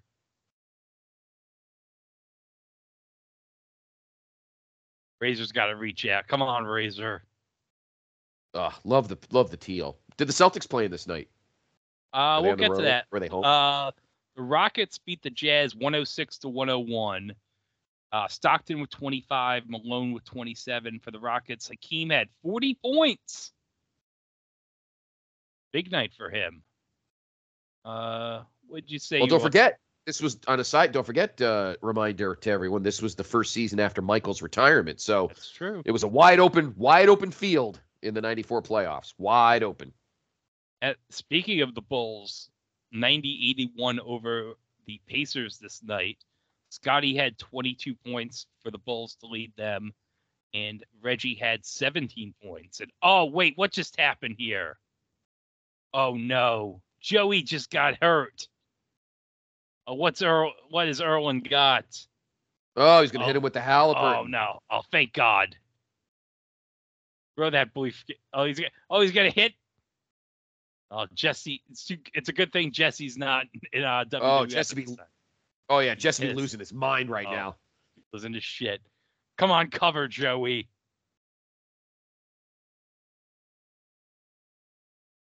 Oh, this is. Oh no.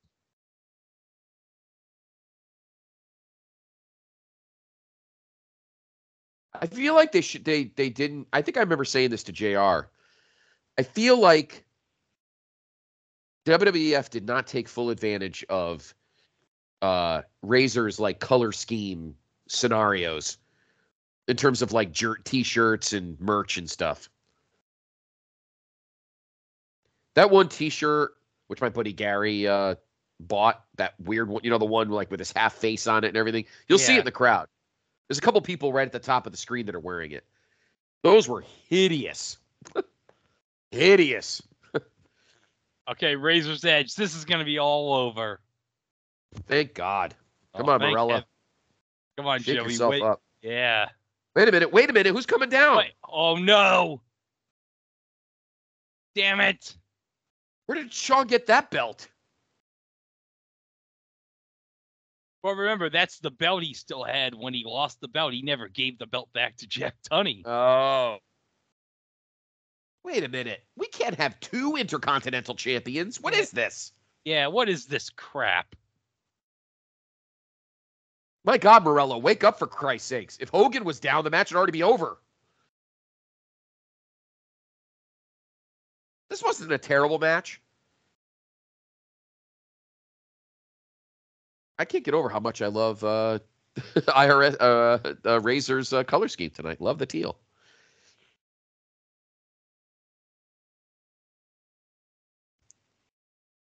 I feel like red was one of his heel colors. Yeah.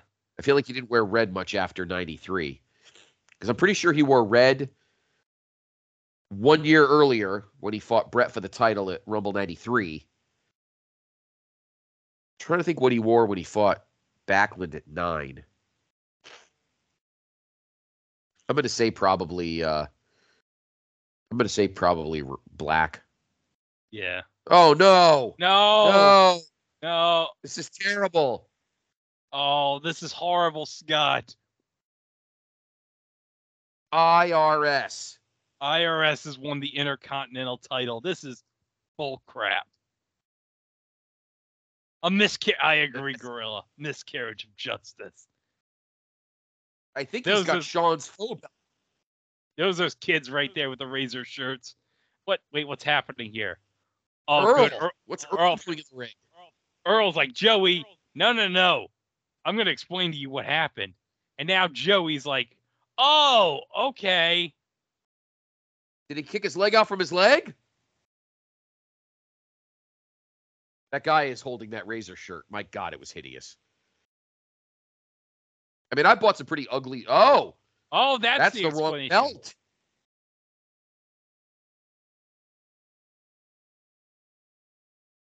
And he gave a razor's edge for good measure. that was funny. Now it's over. But Scott, this feud between Razor and Shawn, it it still has to be settled. Wonder how they're gonna solve this feud between Razor and Shawn with these two belts. Hmm. Oh well. That's crazy.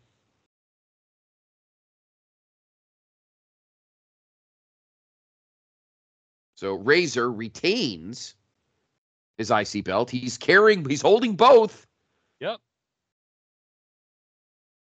I'm sure this isn't foreshadowing something. No, I mean, he's the undisputed champion, right? Yeah, should Right? be. No matter what Shawn says. Okay. I Okay, wonder if Shawn we're- was meant to hold on to the belt. I don't know. I don't know if Shawn was supposed to leave the belt in the ring or I don't know. Oh, this is great. Oh, double wide, double deep. Yeah, because remember, Undertaker and Yoko had that thing at Survivor Series leading up to tonight. Yes. There's, oh.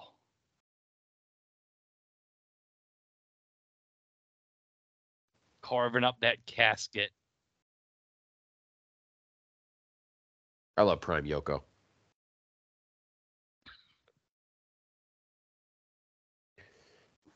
And I think Oh. this match seemed to have been announced well in advance. Yeah. I just love Taker going, oh, oh, oh. So while Taker's uh, cutting these promos here, let me get to the rest of the NBA schedule on this night. Yep. Hawks over the T Wolves 98 to 81. Kevin Willis 34 points for Milwaukee. Isaiah Rider 25 points for the T Wolves. Christian Laettner with 23 points. For uh, Meadowlands, we have the Nets over the Warriors 124 to 98. Chris Webber in his rookie season in Golden State, 23 points, leading the Warriors. And Kenny Anderson with 20 points. Armon Gilliam leading the Nets and scoring 23 points off the bench. Armon Gilliam. And Scott, you remember Chris Webber was involved in that draft day trade with the Magic with Penny. And Penny would be I playing do. On, yep. Penny would be playing on this night against the Sixers at the Spectrum. The Magic would win 121 to 112. Penny had 20 points. Shaq had 33. Nick Anderson 24 points. Scott Skiles with 22 points. This was a loaded team, Orlando, at this time. Uh, yeah, yeah. They had uh, they had drafted well, and again, like I mentioned a moment ago, with with with Michael gone, uh, the East was, the West was already wide open anyway, but I think a lot of people, well, a lot of people going into that season thought the Suns were going to repeat because the Suns were still fucking loaded. Um, I was heartbroken when they lost to the Bulls in '93. I really wanted Barkley to get a ring. Uh, but with Michael gone, everybody in the East was licking their chops. Kind of a disrespect to uh to uh uh, Scottie. uh Scottie. Yeah. Uh, Shawn Bradley led the Sixers, by the way, in that game, uh, 24 points on that night. So, speaking of the Suns, we go to America West Arena. The Suns won 118 to 117 over Portland. Clifford Robinson led the Blazers with 34 points. And for the Suns, uh, no Chuck in action, but Cedric Ceballos, 40 points. Oh. He'd And then be a we go future to- Laker. Yeah. Arco Arena, Cavs over the Kings in OT, 119 to 109. Brad Daugherty, 27 points for the Cavs. Mark Price had 22. For the Kings, leading uh, them in scoring, Lionel Simmons and Spud Webb had 22 points each. I didn't even realize Spud Webb was with the Kings at this time. I didn't either. Then we go to the Alamo Dome. Spurs over the Mavericks, 103 to 83. But this was a terrible year for the Mavericks. Do you know what their record was at, at following this game? Uh, how many games was it? 38. They had played 38 games. Do you want to guess how many they won after this game? They were. Oh God, maybe four or five. I remember they were really bad. Two. Oof, They were two and 36 after this game. oof. Well, and then they drafted uh, Kidd. No, yeah, Right, kid that- 94. Yeah, with the second or third. Yeah, they drafted pick. Jason Kidd because Kidd uh ended the uh the Duke run Yeah. because Cal beat Cal beat Duke in the second round of the tournament that year. Oh, wait, let's see. Yoko's gonna what is he gonna Oh, he's gonna squash the casket. Oh, he's oh. He's just oh I got that Logan's like, yeah, I'm gonna squash this casket. What's in the casket? Oh shit! Oh, crap. Oh, Yoko, Yoko never like hit the deck, Oh, but he actually like he he sold out like a son of a bitch. I mean, he Oh. hit the deck, and you never saw Yoko ever hit the deck really. he Yoko was so great at this time. This is really like was. oh Yoko is legitimately one of the most unheralded heels. that was good. He fell on his ass. Yoko was like one of the is one of the most underappreciated heels of that era. yeah. There's another guy with a PC with a PB with a baby bees uh, jersey on. Yeah. I don't own a uh, Providence Bruins jersey. I just realized. Probably should. Do you want to know who led the Mavs in scoring this night? Uh, Christ, who was on the team? Jimmy Jackson. Was he the number one pick the year before? I think he was. He must have been. Tim yeah. Legler scored 13 points. Oh God. Yeah. Da- David. Robinson. David Robinson had 23 points for the Spurs. I oh yeah, this is Rodman's first year in San Antonio, Oh, okay. Yeah. And He must have Final signed game- in the offseason. final game of the night, Pistons over Pistons and Bullets at Baltimore Arena for some reason this night. With the Bullets 98-93 winners.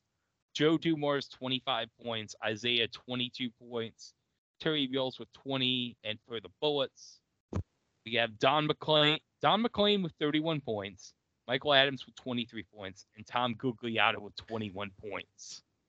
Googs. It was very State underrated for me in NBA Jam. Yeah, it's a good chucker. get to the uh, right. NCAA basketball top 25 during this match, since you mentioned uh, Yes. Cal and beating Duke in the second round of that tournament. Oh no, wait, Cal beat uh, Duke in '93. '94 was the year uh, with Grant Hill when they went to the championship against Arkansas. That's right. And they lost to 40 minutes of hell. Good call, Diener. You're right. It was because that's right. 91 and 92. They were. You know what I'm thinking of? I'm thinking, no, I got that wrong too. I, I then I was thinking of the Penguins, but I thought no, that was 91 and 92 as well. Yeah, But we'll get to the Penguins- Stanley Cup. Hey, well, I, I mentioned the NHL is the All Star game that. Uh, Oh, that's true. It was. All Star Weekend, but yeah, that's true. I remember being pumped this night because the All Star game was on NBC earlier that day, and had a bunch of friends over for that, and then we watched the Rumble right afterwards. Yes. My brother wanted to go to the All Star game. He's a big Ranger fan. And incidentally, while you were checking that, uh, I was looking to see if there was any other shows on this night in other promotions, like I do on the Place Be podcast. And uh, there was no uh, WCW show in this night. However, three days later, uh, Arn Anderson filed a civil suit against Sid Vicious for the scissor attack. And then five days later, on the 27th, was Clash 26 in uh, Baton Rouge. And that I So- believe was Bobby's debut. Uh, yes. Yep. I remember it's when Gene gets the word from the headset. It's like, oh my god, this is the worst news I found out since my mother-in-law was staying over at our house. I know. Oh God. And uh, Gorilla or uh, Tony and Bobby had, would have would end up having good chemistry for the next uh, almost five years.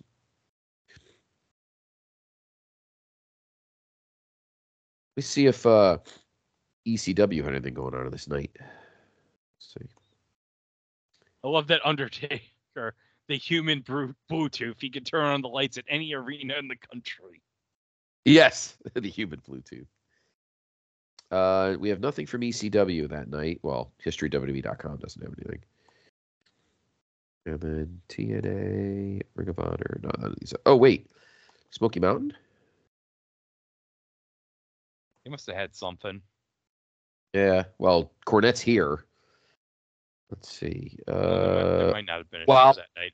no, believe it or not, there was. Oh, We have a show January 22nd, 1994 from the from Freedom Hall in Johnson City, Tennessee, 750 people.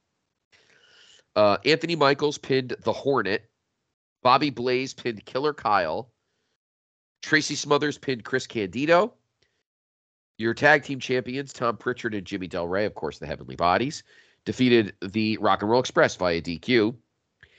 Your Smoky Mountain Heavyweight champion, Brian Lee, wonder if he'd ever show up in the WWF, huh? hmm. Eh, probably. I don't think he shows up till '97 or what. I don't think he's he's not definitely not here in '94. Last Oh, no, Scott, I can assure you, he's not here in '94 at all. not at all.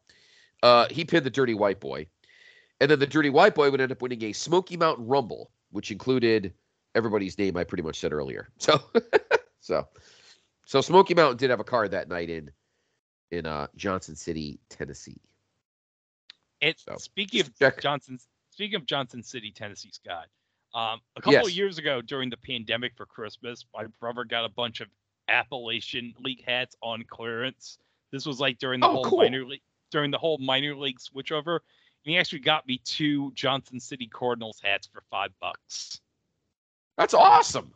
Yeah, I love on minor league hats. on field hats for seven five eights because now the uh um they're now the uh Johnson City Do- Doughboys because they're now uh summer collegiate league uh the Appalachian League. Yeah. wooden bats. Yep. Yep. Wow. Fitted hats for fucking five dollars? Yeah. That's crazy. I wish I'd known that. I didn't even know that that, that deal was going on. I'd have gone batshit. Yoko just uh knocked silly hit his head right into the post. That was a great uh, skip up by by uh, Taker when Damn. Yoko slammed his head into the thing and he snapped his head up. That was fucking great, actually. Yeah. Well, Scott, I'm so excited. This is a casket match. You know, the whole point of the match is you got to get the guy into the casket by your own damn self. We all know this. Yes, you're not allowed to have any help. Yeah. I, I mean, I know there's no pinfalls, no submissions, no DQs, but I mean, come on. You got to do your own damn work to get somebody in this casket. I mean, come on.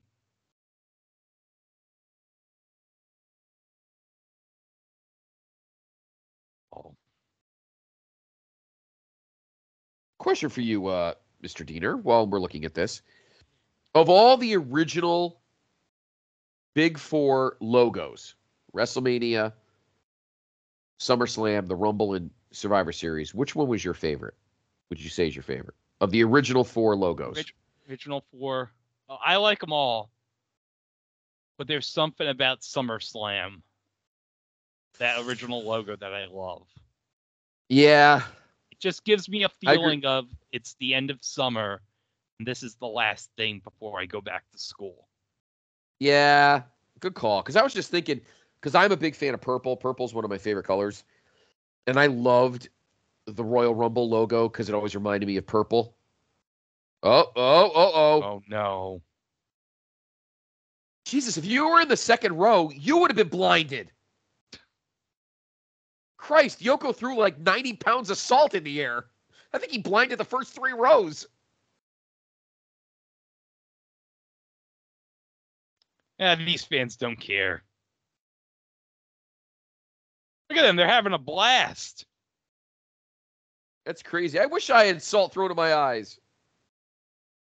That one fan's giving Yoko the business right there.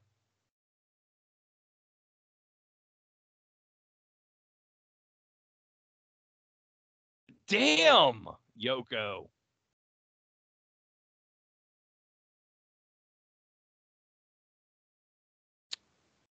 All right, so while that's going on, let me give the NCAA basketball top 25. So the latest poll would be January 17th. So we go down from 25 to 1 here. So 25, we have Maryland. 24 is West Virginia. 23, we got St. Louis. 22, we got Xavier. 21 is Cal. 20 at Minnesota. 19, Cincinnati. 18, UAB. 17, Georgia Tech. 16, Syracuse. 15 is Michigan, the runner up from the previous year. 14 is Wisconsin. 13, Louisville. 12 is Purdue. 11 is uh, Temple. And going from 10 to 1, we got Connecticut, Arizona, Indiana, Kentucky, UMass, Duke, defending champion North Carolina, Arkansas, UCLA, and Kansas is the number one.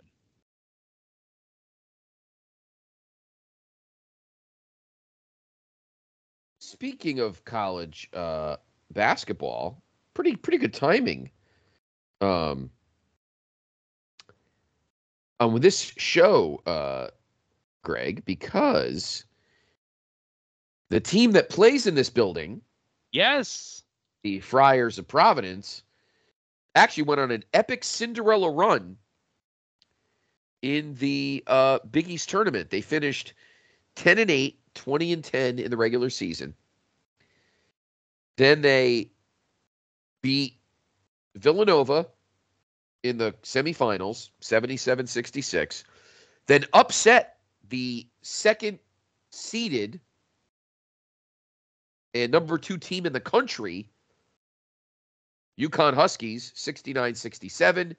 And then in the championship game, they beat Georgetown 74 64 to win the Big East tournament. So they would get an automatic bid to the tournament. They got an eight seed in the Southeast, but lost in the first round to Alabama 76 to 70. Now hold on a second, Uh, Scott. How many points did they score against uh in the the semifinal round, of the Big East tournament again? 69. Nice. uh, you make me cough. oh man, uh, I needed that. All right, Oh man, what the urn? Yeah, the urn gets Undertaker up. Yeah, Ted's like, what is in that urn? I wonder what's in that urn, Scott. I wonder what's in that urn as well. Mm. Uh, the reason I was looking at that was I was going back to the trying to see what the Providence Bruins did that season, but the uh, there we go. Oh. Oh yeah, this is gonna be over in one second, Scott. It is. Wait, wait, what? Wait, it's Crush. Why would Crush be here, Scott? I know he's with Fuji, What- but why? What's his deal? Why is he here?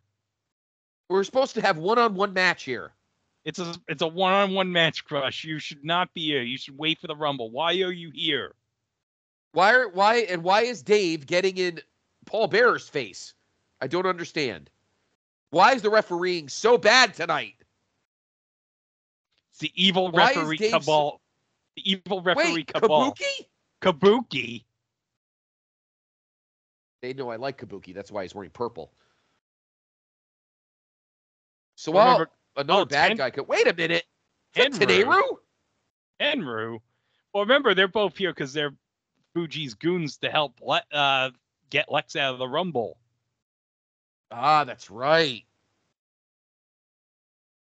Flexi Lexi. Yeah. But Taker's Well, still beating the. And now there's Bigelow. What? Why is no? What? Bam! They're- you have they're- nothing. They're, you got they're nothing to do. stopping Taker from. Wait a minute. Oh no! Fuji's got the Fuji and Cornette have the urn. How'd they get the urn? They must have knocked Paul Bearer out. Oh, Meanwhile, Yoko's, Yoko's still in the casket. yeah, he's He's taking, taking a, nap. Yeah, he's like, So while the, all these heels are beating the hell out of Taker, I was looking up the to see what the Providence Bruins did in uh, 93, 94. And uh, they were uh, they were terrible.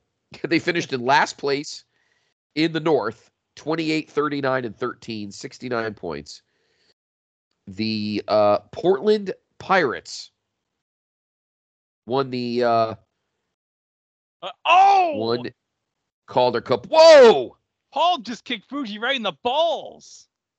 Nice. And then he knocked out. Up, up. Oh, Now he's got the urn. Now he's fighting back. Nope. Today. Oh, sorry. Kabuki does Oh. not have the title, so throwing him in there means nothing. Oh, it doesn't mean jack shit. Nope. Doesn't mean Fred Katao. Why are all these heels wearing purple? Everybody's wearing purple. All these- purple. Heels to go with the uh, motif of the the motif of the. Uh... apron. Wait a minute, Adam, Adam- Bomb. Oh, Bigelow. See, Bigelow's been fucking shit up for years.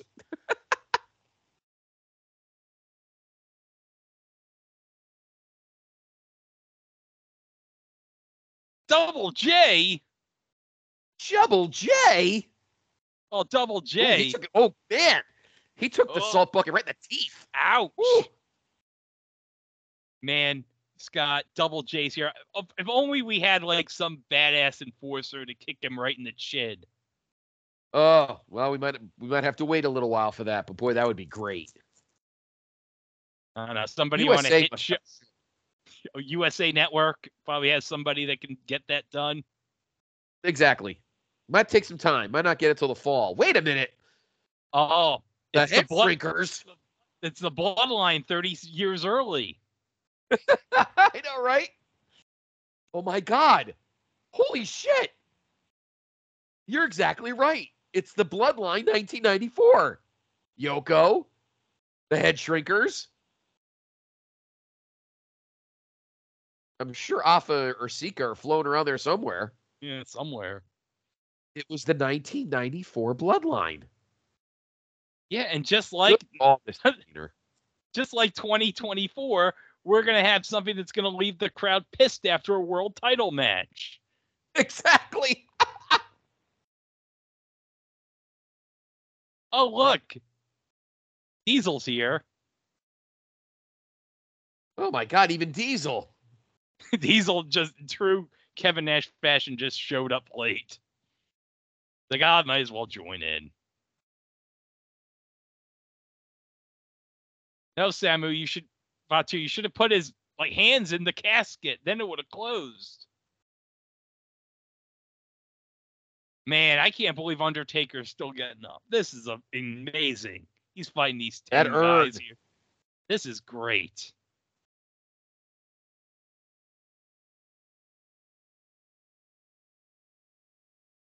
Oh no. Oh we have crap. the 19. Oh, I can't sh- believe we have the 1994 Bloodline. Oh. Just what is Yoko Yoko doing right? He's oh he opened up the earth. Uh, uh. Oh, oh, Oh, oh, no. oh. It's green He's letting out all of the power. Oh no. Except for IRS, is just literally everybody on the every heel on the roster, Every big name heel. except and Ludwig, I guess. Yeah. I'm sure Ludwig So would aside- have been. Sure, oh Ludwig yeah, would- definitely. No, Ludwig would have been. I'm guessing Double J's like, eh, might as well have him take Ludwig's place. Because he's Yeah. like so out of place with all these guys. Bam Bam's going to deliver a headbutt. Oh, So this Samu, oh. Samu's going up. the bloodline, the 94 bloodline is wreaking 94 havoc. bloodline. Exactly. So the 93-94 Calder uh, AHL season was the first season since 19 after 22 years to not have a team in New Haven. Oh my god. broke broke my heart because because well there was 20 years of the Nighthawks from 72 to 92 that was my team of course then they changed to the Senators when they became Ottawa's farm team and then Ottawa moved them and they went to uh, Charlottetown PEI That's a shame. You know it's going to be a shame Yeah. right here. This. oh this is this is just dreadful This is horrible. Oh, there's Alpha. There's the 94 bloodline all in full effect right there it is there's Alpha yep I'm sure Paul Heyman was like behind the scenes somewhere while he was working ECW house shows, and that's it. I love I love how Bigelow had to get on top of the casket Just to make sure. Remember, now they're gonna lock back it. those days you had to lock it Oh yeah, you had to make it official. Uh, this is this is a true miscarriage of justice, Scott. It is. Mm. What a heel champion. There will never be an amazing heel Samoan champion ever again. Yeah, that that will be like so overlong that you just want it to fucking end. Yeah. We need Lex Luger to finish his story. Yes. It'd be like a shame if somebody, like an outsider, had to ruin it. Exactly.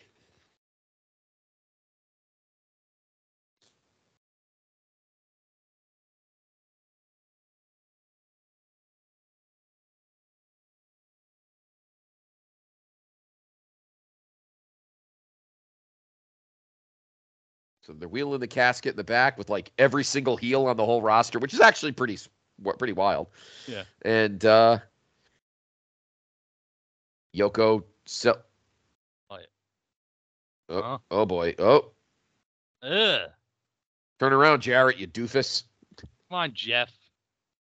Oh, this is your first show, but come on.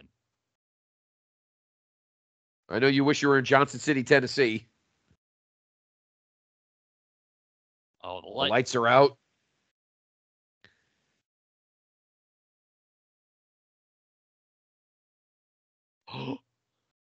Wait, huh? What? Huh? How is there a camera in there? How? Yeah, that's what I want to know. Is it like a special X-ray camera? I, huh? Crazy. I want to know what Justin's reaction was to this shit. He said the place was going nuts. And like I said, his seats, I'm pretty sure were in like a secondary area, you know, like second level area. But his buddy Jim, who I'm very who I'm good friends with, his buddy Jim that he grew up with, he got his tickets at the last minute. Justin Justin's uncle got got theirs, you know, quite a ways earlier. So when the what we're about to see happens happens, I could tell you hilariously where uh, his buddy Jim's seats were. Okay. So it, you'll laugh your butt off, Okay. literally butt. Um, on a side note about the 93-94 NH- AHL season, the Springfield Indians, who were one of the original founding members, moved to Worcester after 52 years in Springfield. But the Springfield Civic Center was a shithole. So Oh, yeah. And uh, the Baltimore Skipjacks, another old school AHL team, would move to Portland, and they would end up winning the uh, the uh, Calder Cup. Their goalie was future Washington uh, future uh, Washington Capital Olaf Kolzig. Olaf Kolzig. Oli the goalie. Yes. He was born. Uh, he was South African. I didn't know that. Oh.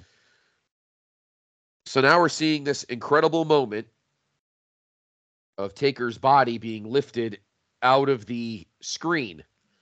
Now, the rumor is that that's Marty Jannetty in the uh, role of Taker being lifted. Now, do you see about now we're about half Taker's body's about halfway up? Yeah. That's where Jim's sitting. Where the banner is. got Yep, he got a great shot of Taker's ass, or Marty. In this case, Marty Jannetty's ass. So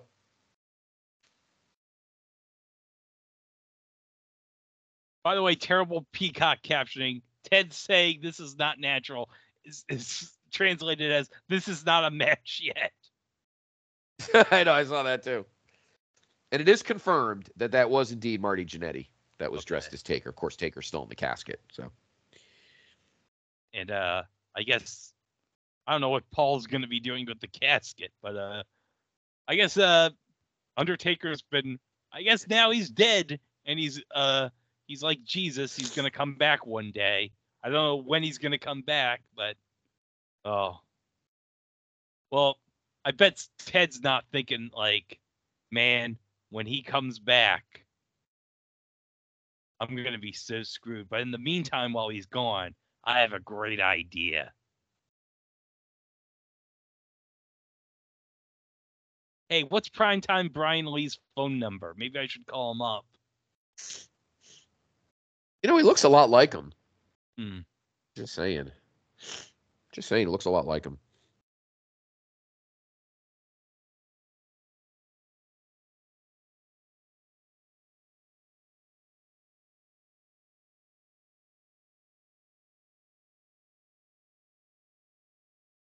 Yeah. Yeah, I agree, Ted. I would not be sleeping well either. But we witnessed something amazing as Paul is- Otherworldly. otherworldly as Paul is taking the casket. So now we're gonna get prepared for the big one, Scott, the Royal Rumble matchup. And we got some comments involving the participants. Yes, including of course Macho Man, Randy Savage, Jeff Jarrett's not winning the Rumble. But ain't he great? He is great, but he's not winning the Rumble. Uh, Tatanka uh, could win the Rumble. Yeah, he could. He could. I could buy him as facing Yoko. Well, at this time you're thinking, well, Diesel, yeah. But man, could you imagine the comedy of Doink won the Royal Rumble? Could you imagine how amazing that would be? I think it would be worse as if Dink won the Royal Rumble. Oh, I Uh. would love it if Dink won the Royal Rumble. The greatest mismatch in WrestleMania history. Yokozuna. Oh, I'll be fa- no Yokozuna against Dink. I feel So- like I feel like Luger uh was probably the favorite. Yeah. It was pretty much like Cody this year. It's like, Yeah. Except moreover. Uh It's like uh Punk was Bret. yeah, So while we're getting our little interlude here, like we always do on here on Wrestletraxx, uh, we always announce when we get to the main event of this current show, we mention next month's show. So next month, obviously, is February. So we have decided, or we've picked our three shows. Uh, two of them are a little shorter, not a full pay per view. One of them is. Uh, and for the first time in Wrestletraxx's history, we do not have a WWE slash F pay per view as an option. So, so right now, Fink is about to go over the Rumble rules, but of course, you all know them. So, so here are your choices. Think about it. Uh, let me look at the calendar. So, the ba- uh, the balloting. I don't have a uh, poop. Let me think. I have to look it in my head. Uh, okay, so the balloting will begin. The the the uh, ballot will be up on our place to be group page on Monday. Okay, Monday, February twelfth, and it will stay up for a full week until Monday, February nineteenth. So you've got a full seven days, starting Monday, February twelfth, to vote on the following three shows. And then towards the end of the month, of course, uh, Greg and I will be here. We'll record it and it will drop at the end of February. So here are your shows. Oh, before we do that, How we have our first participant.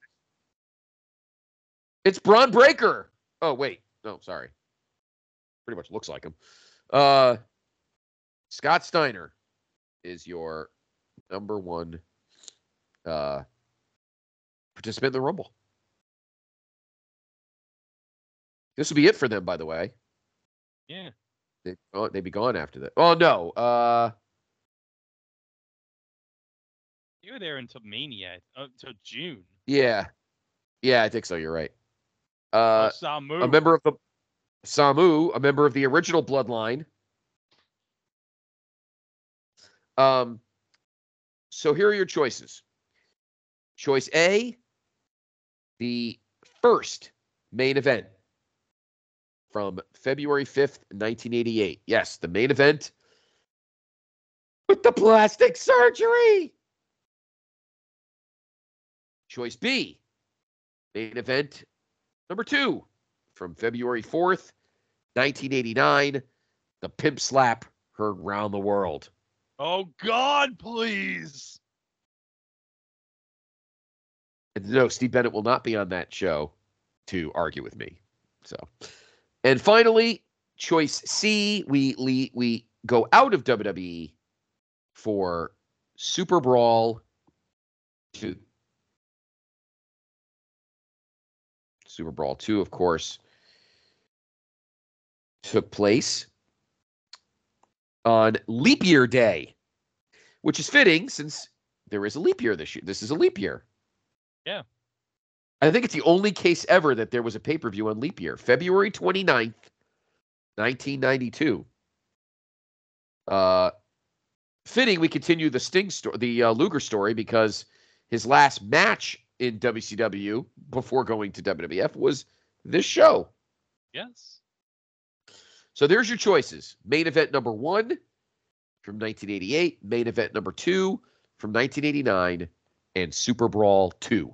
Those are your picks for the ballot for Wrestletraxx in February. So think about Oh. it. You got a few weeks. Oh, oh, Rick. Rick Steiner, who's walking a little, little gingerly. Yeah. Uh, so again, you've got some time. The poll will open on Monday, February 12th on the place to be group page, and it'll be up for an entire week until the following Monday, the 19th. So there you go. By the way, we saw That's the uh, we saw the uh, Casio thing in the countdown. This is probably like the first thing I can remember on a pay per view, Scott, where they actually had a sponsorship. Uh, you're probably right. You're probably right. Was Casio like responsible for the clocks in the arenas at this point? Uh, some of them. Sometimes it was Panasonic. I know Boston Garden. It's Panasonic. I think. Uh, I'm trying to think of MSG. Most of the uh, we, at the college arenas at least use Daktronics. Daktronics, yeah. I think that's a contract with the NCAA. I think Daktronics.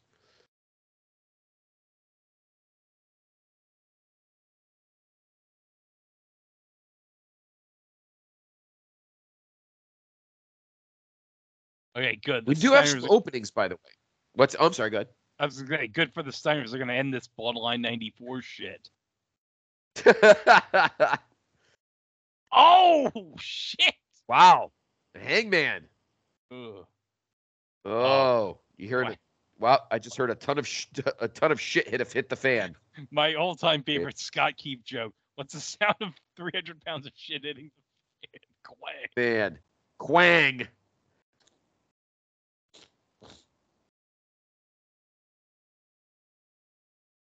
I love Savio.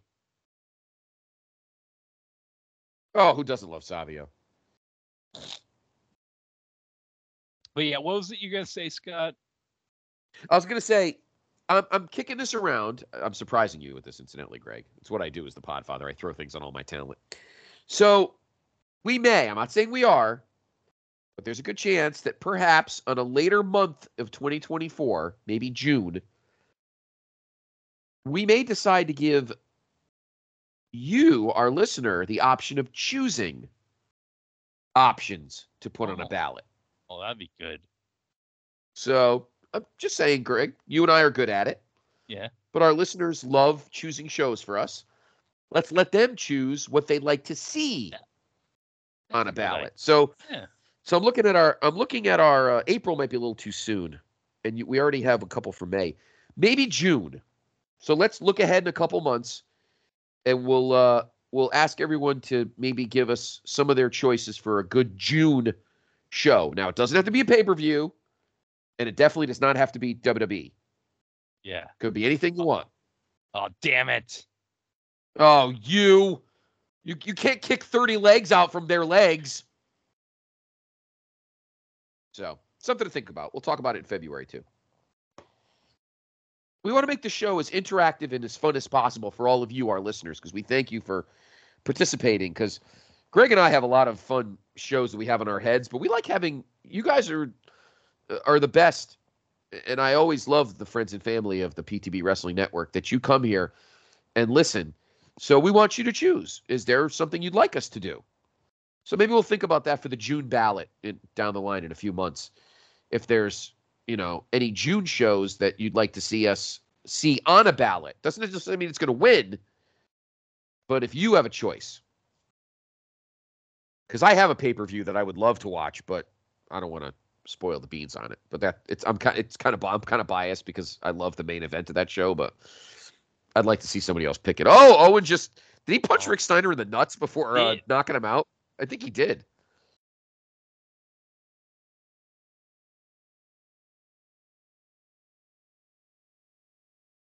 This is what I love about the Royal Rumble. How often are you going to see Owen Hart and Savio Vega double teaming Scott Steiner? I know exactly. Oh, now they're fighting each other.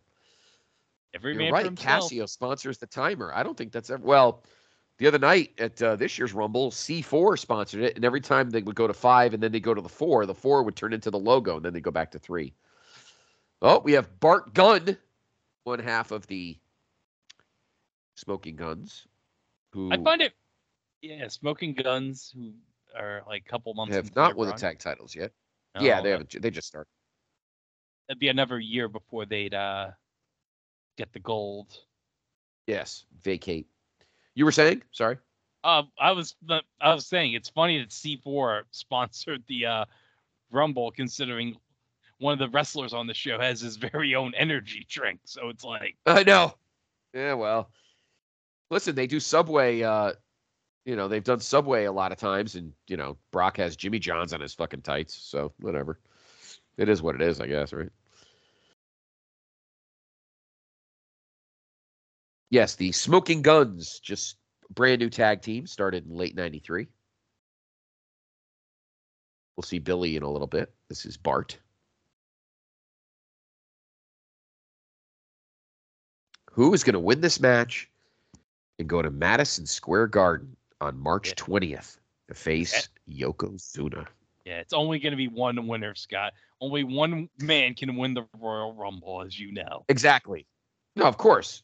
Only one guy can be eliminated last. You can't. Yeah, the That'd winner like a- stays in the ring. yeah, You know. yeah. It's only it's only one winner. Oh, now Scott, I gotta rem- say at this time, Diesel, he's just the bodyguard for Shawn. So you're just thinking, yeah, he's like tall, but it's like, really, like, I'm supposed to be scared of Diesel. I mean, I'm sure he was going to get fired. I bet Yeah. she probably wouldn't even stick around. She's got that bad fluffy hair. Oh, crappy ass mullet. Ugh.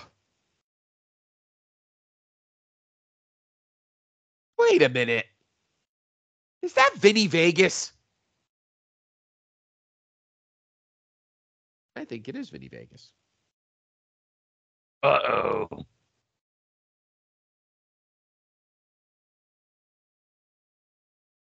And I do like the fact that heels are hitting heels.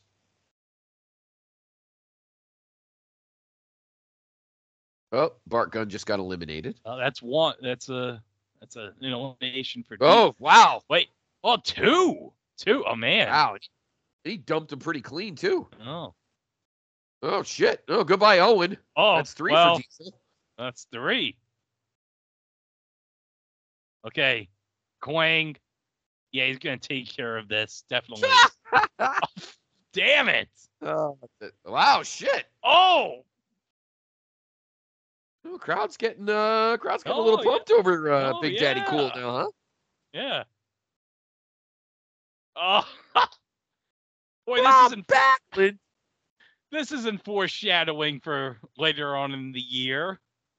What the fuck is Backlund doing? Why was he crawling on the ground like a little turd? like a turtle? You look just like superstar Billy Graham.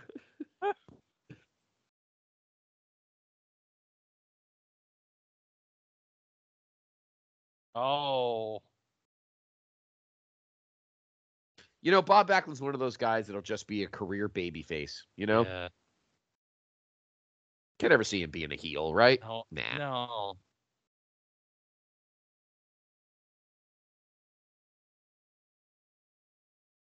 Wow, Oh. Five. that's six guys now. Damn. That's like five or six eliminations. Oh, so it's so Diesel can just chill.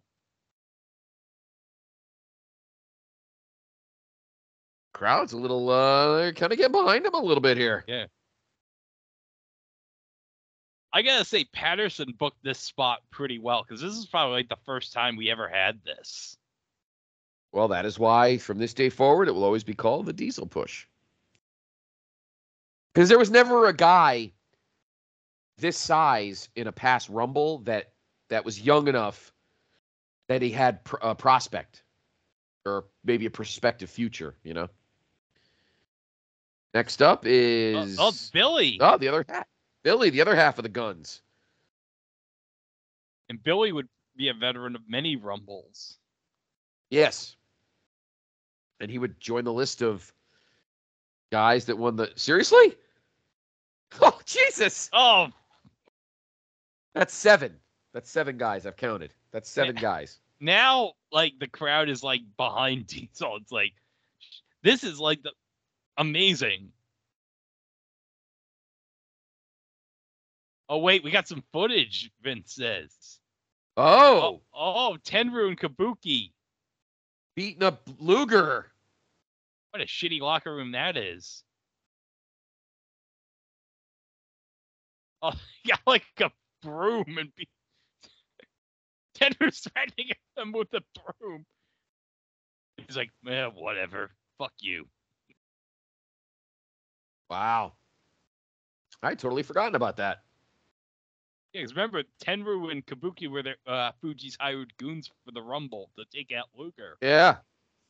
I used to be scared shitless of Kabuki when I was a kid in like 82, 83 when I first became a fan when he was still in world class. He was terrifying, fucking Kabuki. See, I loved uh I loved uh like Muta and Chono and those guys, but Kabuki gave me the cr- Oh Jesus. Oh, Oh, yeah, Diesel's win- gonna be worried. This is your winner, Scott. It's Yep. gonna be, it's gonna be meat sauce Diesel's- at Olive Garden tonight.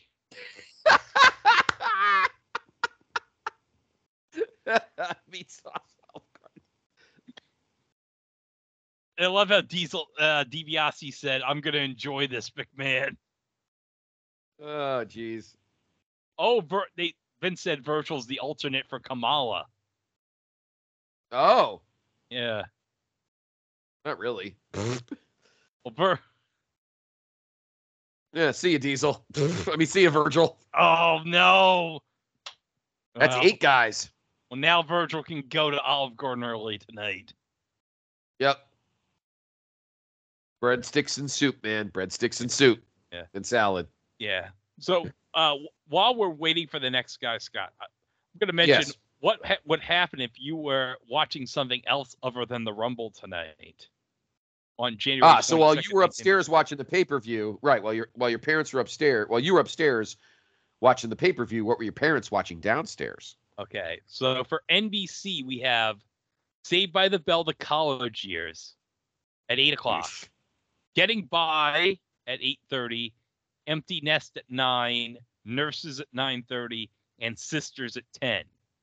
For Fox, we got back-to-back episodes of Cops and a news magazine called The Front Page at 9. And oh, here comes Macho. Macho, he ain't gonna get chucked out in two seconds. I'll Oh, tell you that no. right now. That doesn't work for him, that- brother. No, I'm I'm pulling my Hogan card. This guy's not tossing me in fucking two seconds. F you, Diesel. Okay, uh ABC. ABC Saturday night at the movies. We got The Parent Trap with Hayley Mills at eight o'clock. Oh, the original. Yeah. original one. And then we got a new episode, The Commish at 10. But CBS, we got Dr. Quinn Medicine Woman, Harts of the West, and Walker Texas Ranger with Chuck Norris. Man, Scott, could you imagine if Chuck Norris had been outside the ring for the casket match? I bet you those heels would not have touched Taker for one second. I bet you one. I'll tell you one thing. I bet you Jeff Jarrett would have probably been nowhere near that casket. Oh, damn straight. Yeah.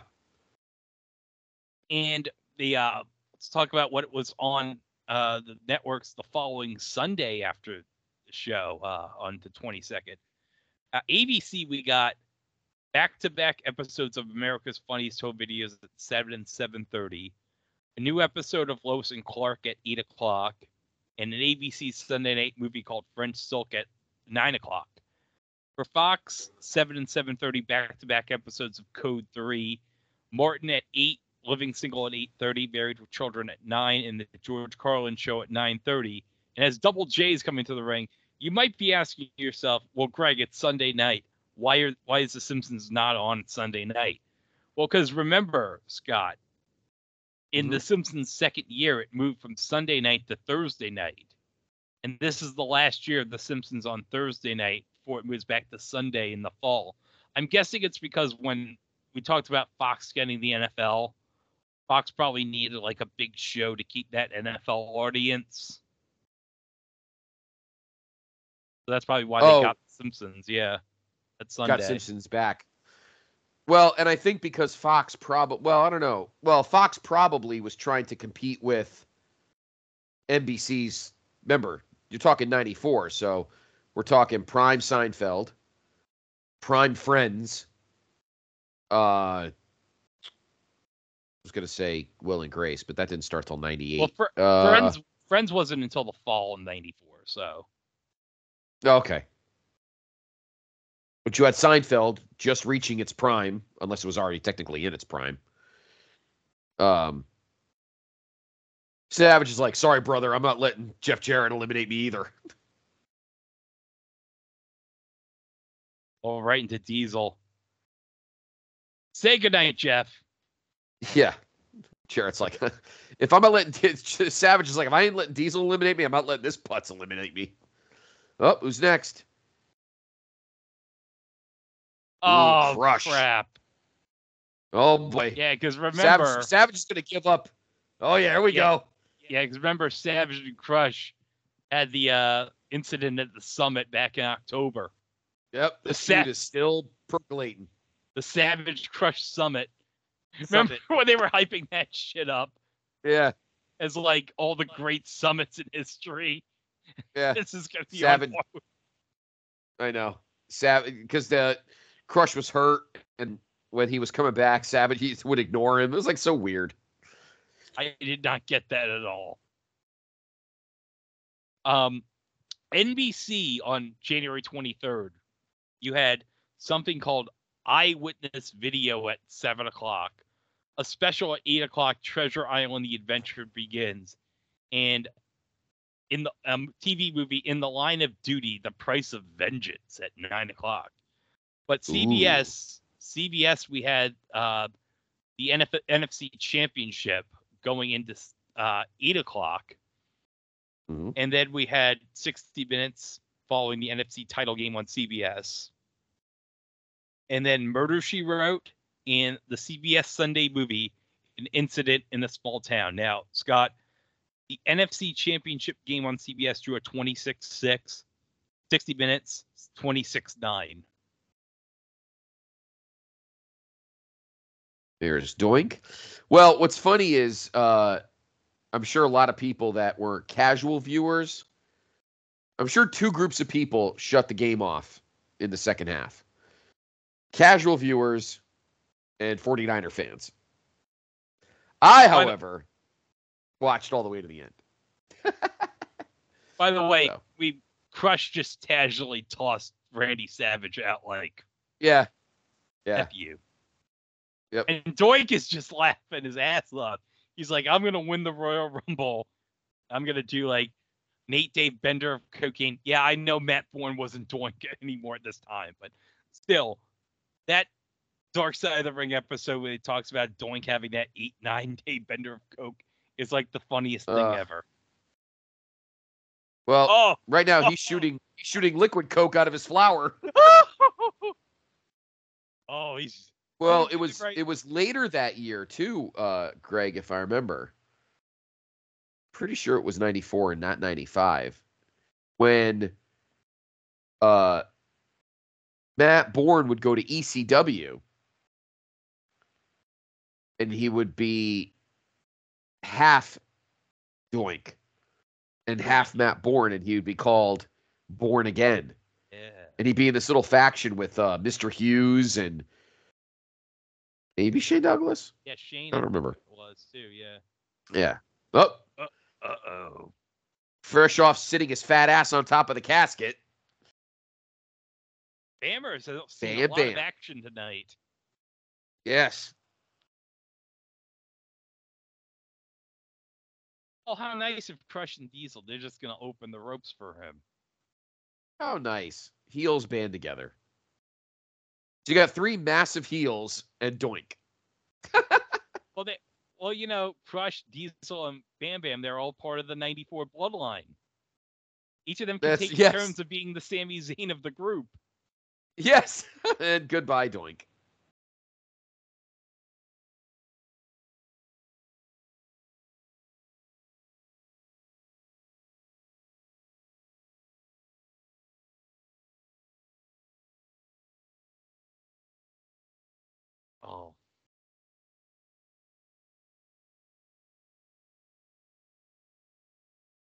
There's something about those vintage Royal Rumble aprons that always get me in that sweet spot.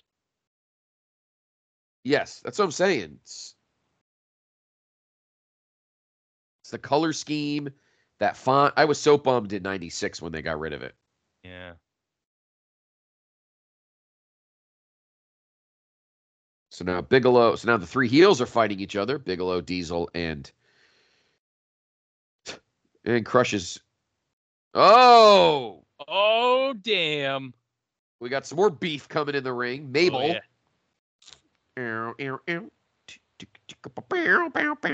It's too bad we don't have entrance music because I would love for Oscar to do a rap right here. I want Oscar to rap Candy Girl. That'd be even better. Candy Girl. Da, da, da. For those who know the inside joke on Place Me podcast. Ow, ow, ow. Mm, there it Or is. purple. Literally, Diesel's the only one in the ring that has no purple in his tights.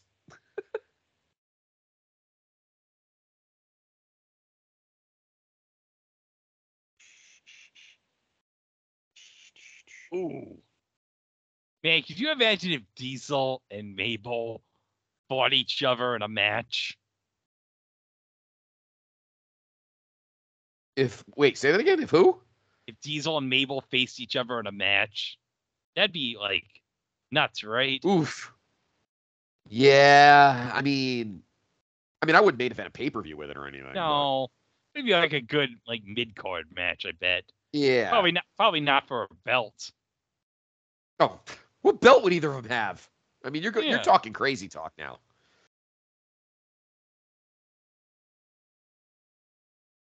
So we got Vince is saying three- a lot. I'm Vince is saying uh oh a lot. Now I know why Susan St. James said it a lot at Mania too. exactly another guy with purple in his tights. Oh Sparky, Sparky. plug. yeah. So literally, Diesel's the only one in the ring that does not have any purple in his tights. And I think Vince said Sparky Plug is replacing uh one two three Kid, which is funny because next year at the Royal Rumble, both him and the Kid are gonna have an amazing moment against uh that guy who's punching Mabel and somebody else. Yeah.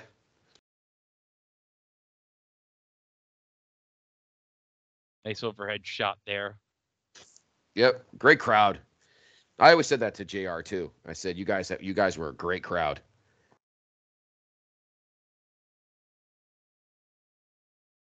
There's the rivets again.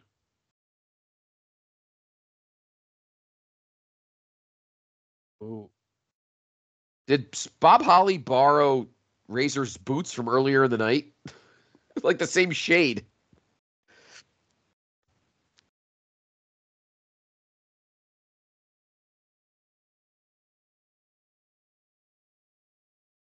Oh yeah, I don't know if Lex is gonna make it to the Rumble, Scott. Tenryu and Kabuki I don't know. number on him. Yeah, they wrecked him pretty good. No, guess the story won't end tonight then. Mm, Yeah, that's a that bummer. Sucks.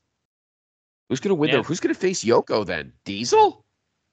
Well, that'd be that'd be like weird. Oh, oh here, Shawn. Shawn Michaels. Oh, what's gonna happen with? Oh, are we gonna get Diesel and Shawn? We gonna see something here between these two? I don't know. I'm I'm sure Diesel and Shawn would never uh, fight because they're buddies. That would never happen. Yeah, see, they would never. I mean, they're good friends, Scott. They could never be better enemies. And look, I know, right? And look at that. And Shawn just and Diesel finally got eliminated. Shawn didn't help him any. Good friend you are. But that would be a mistake. They're friends forever, like you said. Yeah, They would not make better enemies. They're they're really good friends.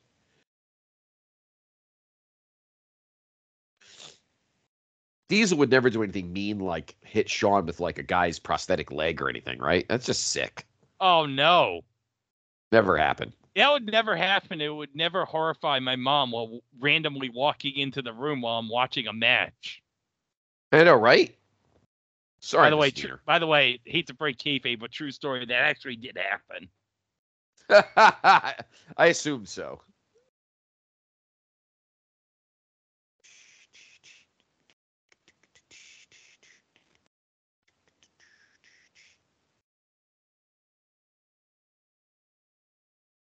Oh, this kid in the Tasmanian Devil shirt on is all hands and like, oh, he's jumping up and down for Mo. For Mo. So we're back to now literally everybody in the ring, now except Shawn has purple in his tights. Yes. I don't know why that's that's fascinating me tonight. It's like everybody's got some form of purple in their tights. In this case, not Shawn. Yeah. Could you imagine if Mo and Evil were the last two in the ring? Oh my god. I think this place would clear out. I think everyone would be chanting "Whoop!" There it is, because they'd be guaranteed a winner. Everyone would go home happy.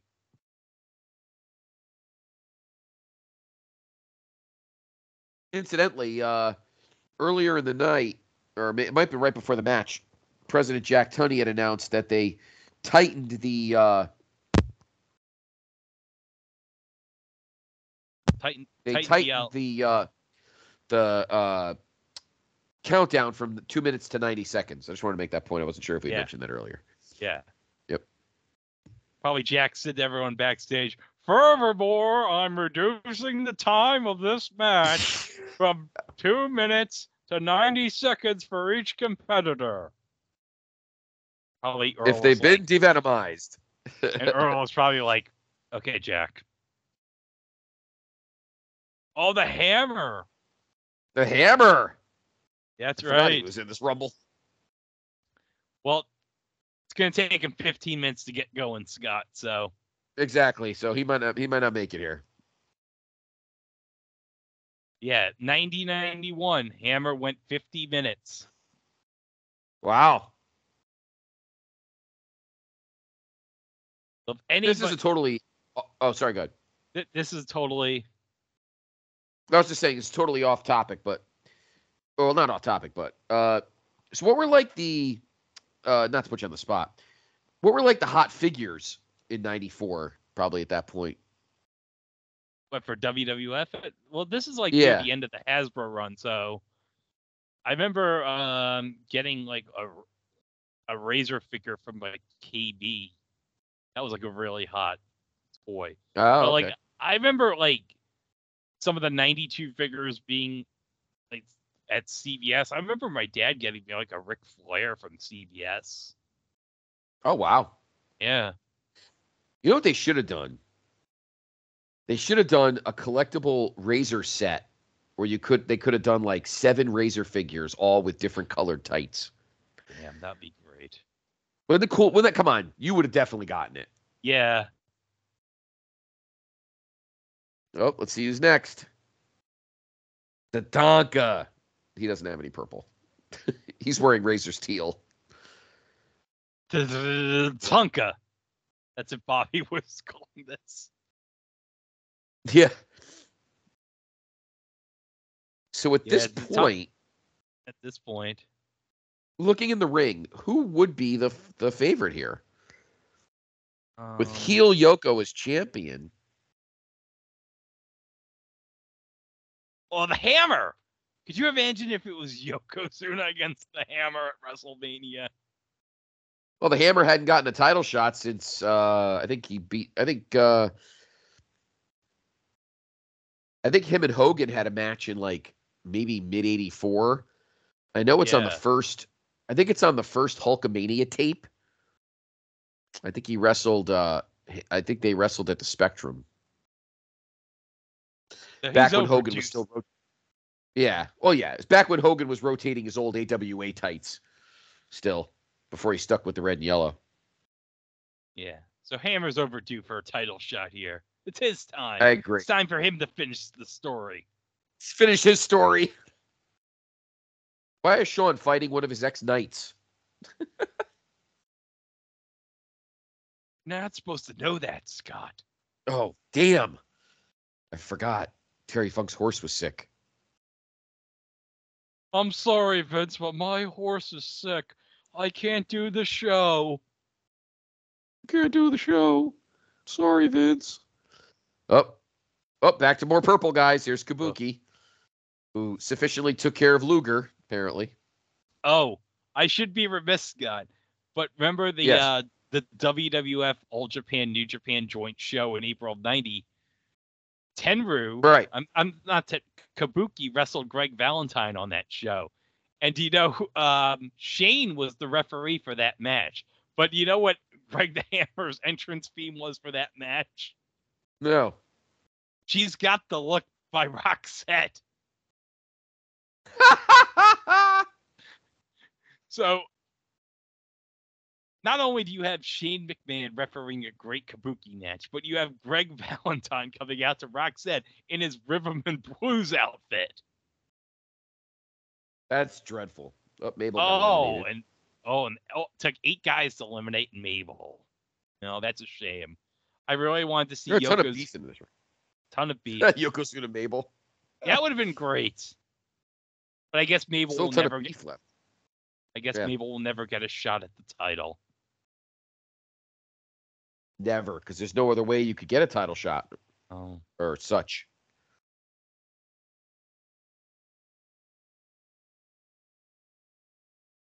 I don't think we're gonna see Luger. No. Oh, Oh! Why? Scraped up off the floor backstage. He's got to be the favorite now. Oh yeah, he's definitely gonna win this. He's finally gonna get that title shot of that bullshit Smoky Mountain Magic.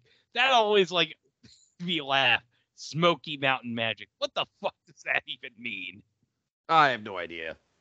Just some Oh, he corny. chucked one of his one of his thugs, Kabuki. Uh, one thug's gone. Go find uh, today. I think already got eliminated. So Tenryu. I, I don't think I've seen Tenryu yet. Oh, I thought he did come in the ring. I'm wrong. Maybe he didn't. So I think we're at 20. So Lex, I think, was 23. So we had seven So more we got men, I seven guys left. Yep. Well, I think of some other possible. Well, we're not going to see Bret. Obviously, he's probably off to No. Providence Hospital. So Yeah. Well, I'll tell you this. Could you imagine if Lex and Tatanka were the last two in the ring? I mean, they're friends, right? They would never not be friends No, again. they would never right? not be friends. I don't. No, not at all. Neither one of those two would ever sell out, Scott. No, no. He wouldn't sell. And I was just thinking, no, not at all. And I'm thinking, man, it's a shame Bret won't be in this match because you can't come back and get your leg kicked out from your leg. I mean, that's Yeah. huge. It is Can't come back from that. Like that one kid had a Lex Luger sign right there. Okay. Oh, there he is. I, just, I was only off by one. Casually was like, "Yep, I'm here." So of course, the other thug comes in. Tenryu's was awesome. Oh, he was. He was a good two dollar steak.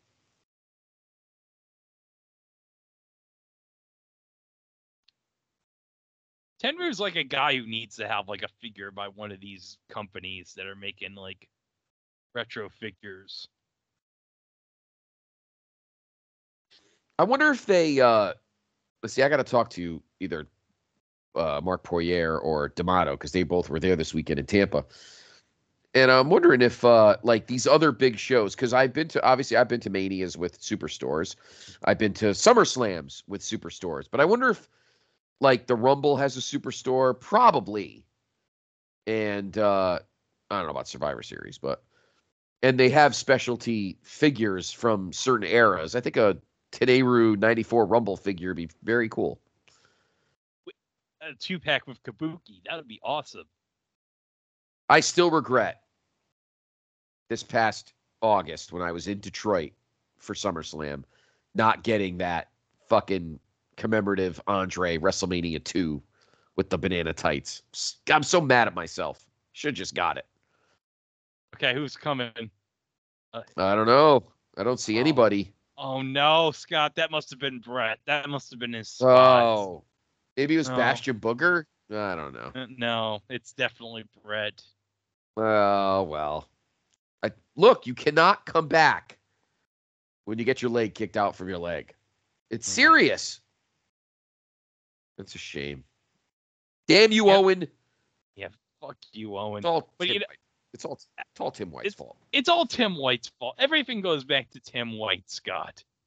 It really does. That's two straight pay-per-views, uh, two straight wrestle tracks now. Last month we had to deal with Marty Miller's nonsense, and now fucking Tim White. This is a Who knows? Next is a- month's wrestle tracks, we may be having plastic surgery issues. Who knows? who could- Oh my God, Scott! I, I, again, Stu and Helen in Calgary, they're probably very upset. I know. They, they're definitely upset. I'm sure Bruce is probably pissed. He's calling somebody on the phone. Yep. I wonder if Stu's thinking to himself, yeah, all these years I've never heard of kicking a leg off my leg. I like that idea. I still can't give it I can't give Stu justice. Aaron George is ten times better at it than I am. Hey, what happened, Hey. Helen? He kicked his leg out of his what? Out of his what? That sounds fascinating. I'll do that to the Mongolian stomper. Yep, who's next? Oh, oh, another Oh. guy who's multiple tag team champion. Who almost was intercontinental champion just a few months earlier. when he won that uh, battle when he co-won the battle royal in my home at home building, New Haven Coliseum. Yeah. I was at that taping. Yeah. Actually, And Rick Martel just- is amazing, and he has a great AWA figure from Remco. Which, by the way, Scott, yes, if if you if you saw recently, because you know, uh, Power Town Wrestling is has brought back the Remco line of the All Star Wrestlers. really. Yeah, they brought it back. Um, they're going to be doing a set like uh, Missing Link's going to be in it, Nick Bockwinkel, Bobo Brazil, but one of the figures they just announced last week is going to be a Tito Santana. Really? Yeah, so you can now finally have a Remco Tito Santana to go with your Remco Rick Martel. Yes. My two pack, uh, Greg. I got that. My dad, I, I got it for, I gotta say, maybe I got it for my birthday, maybe I saw it at a toy store. But it was a Rick, the combo was, ready for this? So it was a two pack of Rick Martel and Baron von Raschke. I think it's the only Baron von Raschke statue I probably t- figure I've probably ever seen. I wonder who this is. I mean, it's not Bret, so we know that. Oh no, Who is it probably, then? it's probably Bastion Booger. Like, I oh! mean, oh, oh my God! what? Oh, oh my God! It's a He got his- miracle. It's a miracle. he got his leg unkicked. It, I guess they must have put his leg back into his leg. This Oh my amazing. God. You know why he's in this match? Because he's too damn selfish. he is too damn selfish, but you know what? See, all about him. all about him. Owen's probably like, I told you, I told you, motherfuckers. So damn Selfish. selfish. I mean, So- but I mean, this is just a. This is. I bet you. Listen, Luger's gonna win this still. Yeah. Owen's probably gonna come out, cost uh, cost Bret, but Luger's gonna win. I think we're fine. Yeah. Actually, you know what? No, Scott, I think Camber's going to take this whole thing. He, he's starting to get going. Who? Hammer. I oh, the hammer. Yeah. Hammer. Hammer's now right. getting going. Yeah. He can go all night. I like how Crush is working on Bret's. Uh, he's trying to unleg Bret's leg. He's trying to Wait unleg the leg. Wait a minute, Scott. I just thought of something. What if Tenryu wins the whole thing and is Yokozuna against Tenryu? How's that going to work? I know heels against each other. I can't see that happening. No way. He's only a henchman.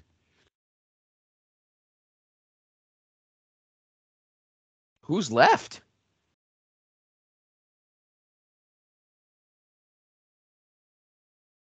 Oh, more members of the 94 bloodline. How many 94 bloodline members we got? We got Tenryu, we got Fatu, we got Bammer, we got Crush. Kabuki. So, it's- Yep. so we got we got four 94 bloodline in the ring right now. Yep. I think Kabuki's still in. No, I think he got eliminated. Yeah, Kabuki, Yeah. Kabuki was already gone. Luger was already eliminated. eliminated. So you got uh we have Fatu. And guess what? Let's go right to Luger. Yeah. I I didn't realize how long Bob Holly's in this. I, I agree. I had no idea either. This is like a really impressive showing for him. I, I, I agree with you 100%. I think you're totally right.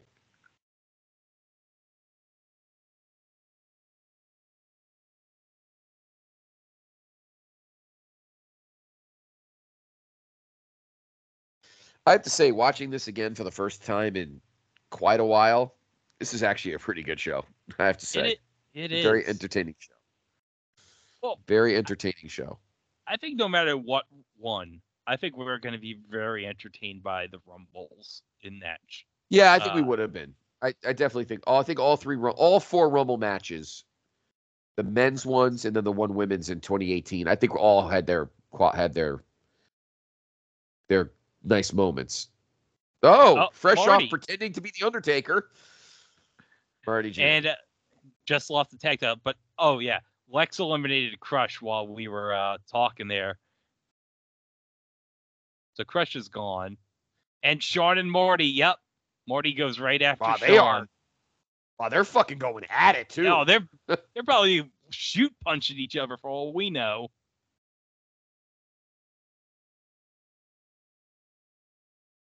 Well, remember, Marty beat Shawn for the belt on that May 17th, 93 Raw for the Yep, Intercontinental with the help title. of Diesel. Yeah. Yep, I And- think it was in then- Utica.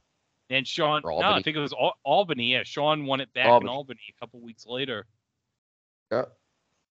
By the way, Shawn was going for the super kick while Tenryu was holding Marty, and Marty ducked out of the way. But thankfully, Shawn did not kick Tenryu in the face. Could you could you imagine if somebody if Shawn did that to somebody? Yeah, like, like why would Shawn miss? He's not that. He's not that clumsy. He would right? never hit somebody in the face by accident with the super kick. And if he did, I mean, he would admit it, and he would admit it was his fault. You know, Shawn's a good friend like that. Yeah, because him and Diesel, they're the best of friends. They'd never. They are N- absolutely. They're two dudes with big time bad attitudes. And now Oh. here is from Three Mile Island. I was a huge Adam Bomb mark. I don't know Oh. why, but I just was. Yeah. So yeah, he's got a that- pretty good stat. He's got a pretty good figure, right? He had a yeah, good figure. yeah. Chella Toys, I think, or uh, one of them came out with like an Adam Bomb figure a couple of years ago. There's also one with that glows in the dark too. Really? That's awesome. Yeah, is a glow in the dark Adam Bomb figure. It fits right in line with uh, your Hasbro's. So that's somebody I'm disappointed never got a legit Hasbro figure back in the day. Adam Bomb. Yeah. Yeah, nothing Hammer's was- still in there.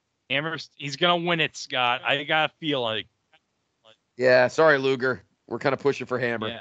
I wish Lex. It's would story win 80. this. Oh, somebody got eliminated. Oh, Bret and Shawn Wait. eliminated Holly, so Okay.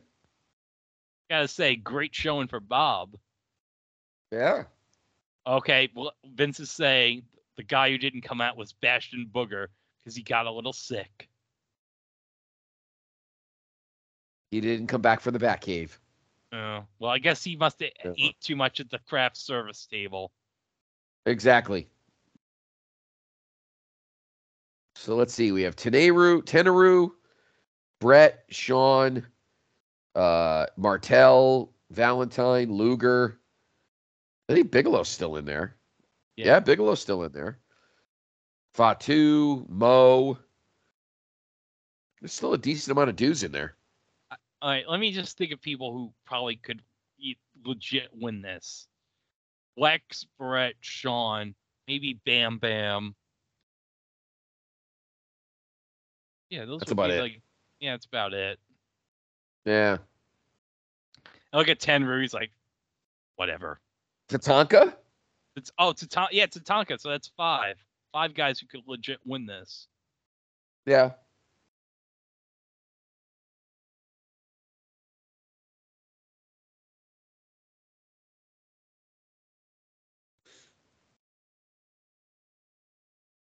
Hey, could you imagine Yokozuna against Shawn Michaels?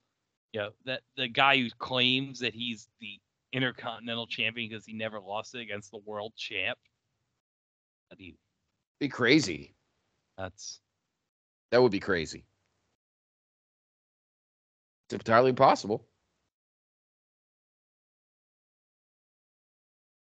oh Adams Adams gonna probably take the leg out from Bret's leg again, make Owen happy. Meanwhile, Bloodline's still working uh, Luger over.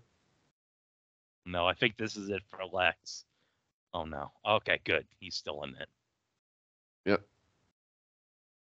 What a showing for Mo.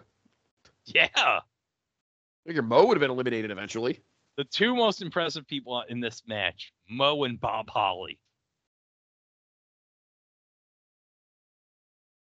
Yeah, right? Yeah. Crazy. Hammer has been in there for a half hour. Oh, then he's Yeah. ready now. See, this Oh, is yeah. ready now. Oh, This is oh. when Hammer. This is when Hammer hits the stretch right here. Yeah. oh yeah. Hammer's trying to eliminate Martel over on the side over there. I think he just did. No, no, Martel wheeled his way back in. Oh.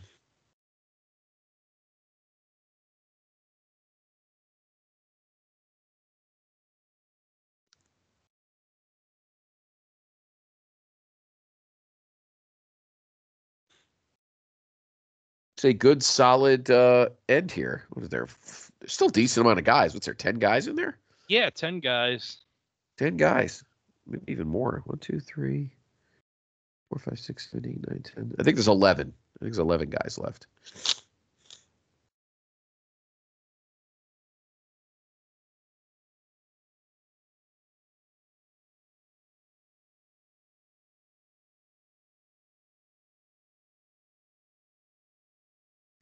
As mentioned, uh, the following year, 1995's Rumble in Tampa would be the last Rumble with the cool, with this, with the awesome classic logo. When the uh, when they would go to, I think it was Fresno. In oh, Oh no! see ya, Hammer. I guess right when he got going, he got dumped. Oh, Hammer's not gonna finish the story, Scott. His story. He's got to go back to when he wrestled uh, Backlund in 1980. Oh man. Oh, yeah, he's gonna go back to the Northeastern Indies. Oh, Rick is gone. Yep, after he just eliminated Hammer. Uh, so as I said, uh, two years later, or the year after '95, when they would go to Fresno in 1996, and Adam Bomb just eliminated himself by missing Luger's clothesline. Um, oh, Mo just got eliminated. Now they're cleaning out. Now they're ditching some of the fat. Yeah. Now they're trimming. Uh, 1996, when the show would be in uh, Fresno, they would change the uh, logo after what seven years, eight years. Yeah, eight now- years. Yeah, that'll be around for like a, a good three years before they uh changed it again. I think. Yeah, where they attitude era it up. Yep. Now they've kind of, and then they kind of went in clumps for about six or seven years apiece. The current logo is probably a good six or seven years old. All right, so we have Shawn, Marty, Bigelow, Luger, Tenryu, Fatu, and Bret. Oh.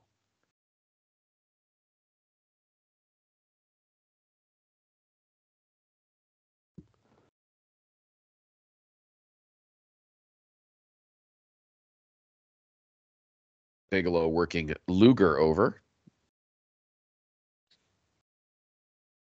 Oh. And Bigelow and Luger just finished off Bigelow, and Bigelow uh, missed a move, and up, and Shawn just eliminated Marty, Oh, typical. and and somebody, yeah, and then somebody got eliminated on the other side. I wonder if it was Fatu. Now Fatu's still in Oh, this. Fatu's still there. I thought somebody got eliminated. I saw somebody's feet. Maybe not. All right, so now we have uh, Luger, Shawn, Tenryu, Fatu, and Bret. Okay. For those keeping store, we got two members of the 94 bloodline still in this. Yes, we do.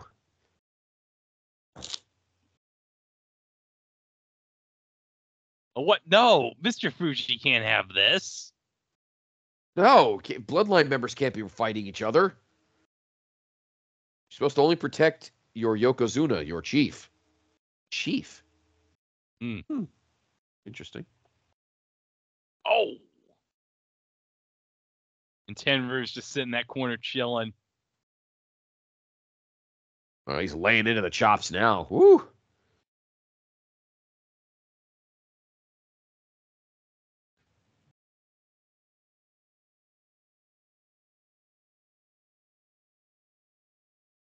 Even Tenryu's had a pretty good uh, performance. What's he been in almost 20 minutes? It's something like well, that. Well, he was. Yeah, well, he was. Oh, All right. So your final four is Bret, Shawn, Luger, and Fatu. Good for Fatu. yeah. Hey, if- could you imagine if Fatu won this Rumble? Could you imagine if he, you know what? I bet he's gonna. I bet he's doing this Rumble for somebody special. Maybe he's at the University of Miami right now. he maybe he is. You're right. About to win a national championship for his own for his crew for the Samoans. You know.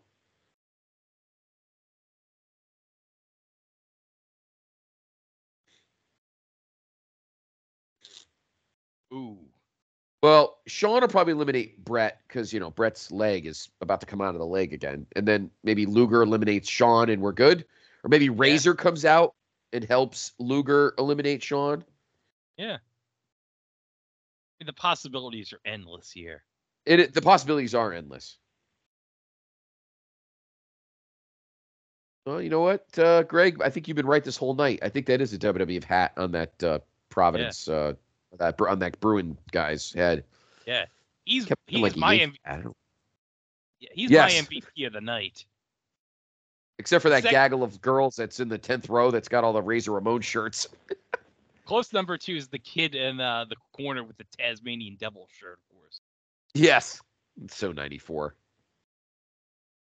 Probably got at the WB Uh-oh. studio store at the mall. Yeah. Oh, there's two mall. Well, there's the big Providence Place mall. Ooh, that mighty forearm.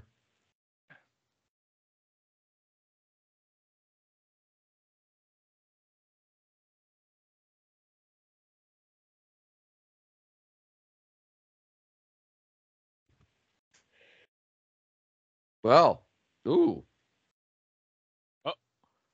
oh. oh! Bret and Luger. Oh my! Oh, Wow. this is this is nuts. The building has Yeah, but- gone unglued. I mean, Luger will just knock him out. I mean, he suddenly, suddenly it seems like his. Oh, wait a minute. Oh. Oh, he's gonna throw him out now. So By the way, I love the guy in the Bruins jersey just got his jacket ready to. Oh wait! what? Huh? Did they Wait, just who- both fall out? They just both. fa- Who won the match, Scott? Oh my God!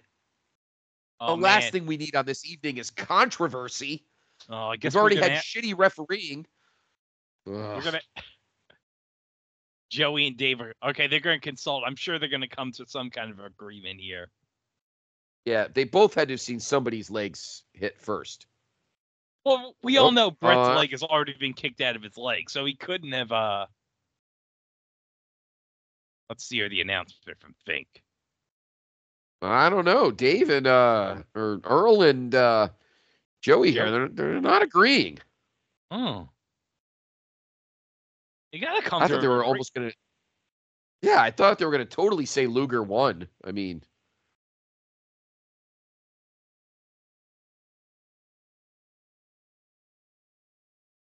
Oh, good. Okay, that's settled. Okay, it's Yoko and Lex. Okay, just as we all thought. yep, Wait, what? what rematch from SummerSlam. Yep. Earl, wait, what's Earl arguing to think about? They Joey already. uh,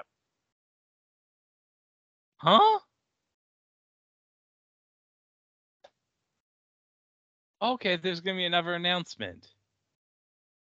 You need another announcement?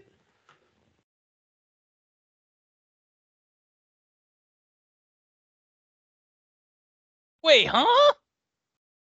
Wait. Wait. Oh, okay. Okay, so I guess all right. Well, that was weird. Okay.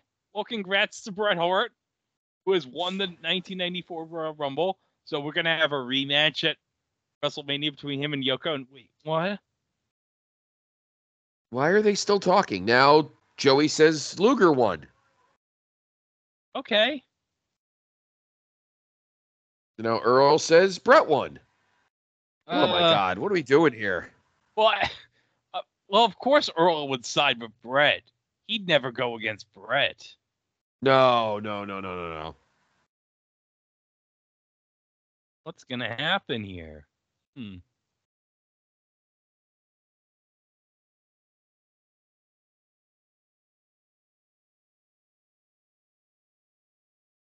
What? You see? Oh, okay. Jack Tunney's gonna sell this. He's gonna decide. Oh. God, Thank God. Jack. We know Jack won't complicate things by you know. Yeah. Jack's not gonna Stanley Blackburn, that jackass. He's not gonna do something stupid. Exactly. This is like a real professional, unlike that old fuck Stanley Blackburn. Uh, nobody. Stanley Blackburn is the Marty Miller of bookers.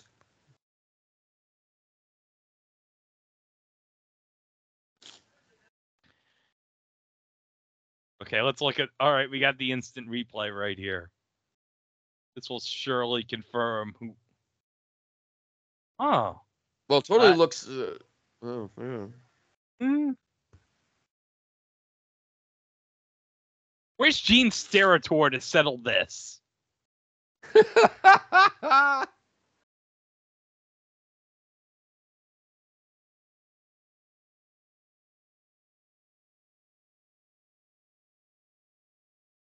Mm, I gotta say though, I think it was really.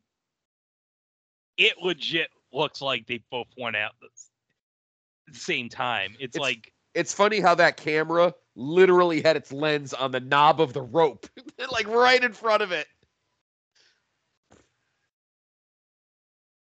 And Fink's like, okay. Okay, this is the decision. Okay, who's we're gonna find out once and for all who won.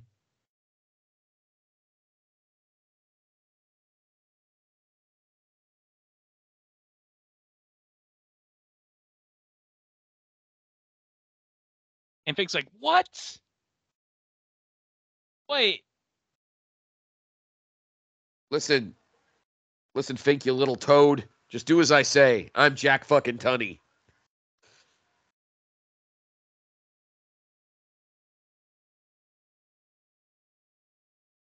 Okay. Come on, Howard. Let's. The anticipation's killing me. I want to know who won this. There's a lot of betters on this who have placed their hard-earned money. Exactly. FanDuel will lose their minds if they have to do a split.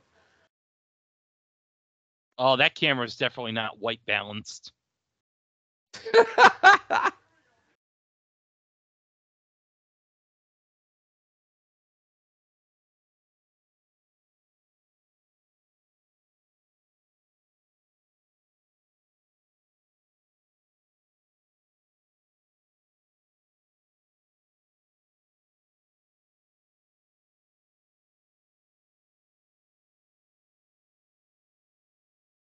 Huh? they oh. both win? A tie? We just got blackburned. Oh, I can't believe Jack did. Well, you know what? At least a bait. At least we got two baby faces who won it. If it was Stanley Blackburn, he'd let two heels win this. Yeah, if Blackburn was here, he'd say the winner of this Royal Rumble, even though he's not in the match, Nick Bockwinkel. So how are they going to do this? You think they'll do a triple threat? Hmm. Never been done before. Unprecedented. Uh, you know what, Scott? I bet you in 1994 there was like a coalition of people for traditional one-on-one wrestling matches back in 1994. So that couldn't be that is true. a possibility. So A coalition. What a good word. A coalition. For traditional one-on-one wrestling matches. yes. Shawn Michaels was in favor of that until he got himself in one. So as you can see, the uh, if you heard of the crowd, the Providence Civic Center crowd was not thrilled with this with this uh, sister kissing finish. So instead of getting somebody's final theme, we get the WrestleMania theme.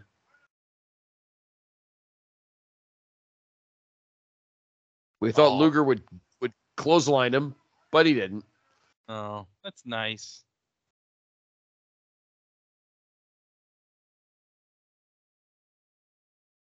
Yeah.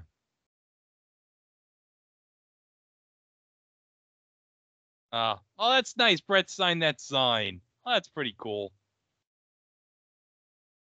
How could you Okay. sign the sign with your? Le- Can you please sign it? My leg. I signed this for you with my leg kicked out of my leg. So, I was. Uh, I have to say, uh, Greg, I was pleasantly entertained once again by this show. This show never seems to disappoint me whenever I watch it. This was a fantastic show. I mean, It really is. oh, We of course end with a usual 80s 90s post pay-per-view montage. My truth is, I think Bret's feet did hit first because he hit the ground. Luger landed on his feet. So I'm not sure. But such is life. So, Greg, your final thoughts. Well, hold on. We got one last replay here. This is going to decisively determine who won this. Okay. Oh. Okay. Oh, camera on the knob. Oh, well. Yeah. Oh, Well, final thoughts. What a show this was. Oh. It really was. I thought the undercard was always good. I thought all the matches were really honestly solid. Um, I, I watching it again. Besides the fact his tights looked awesome, uh, I thought Razor and IRS was actually a pretty solid match.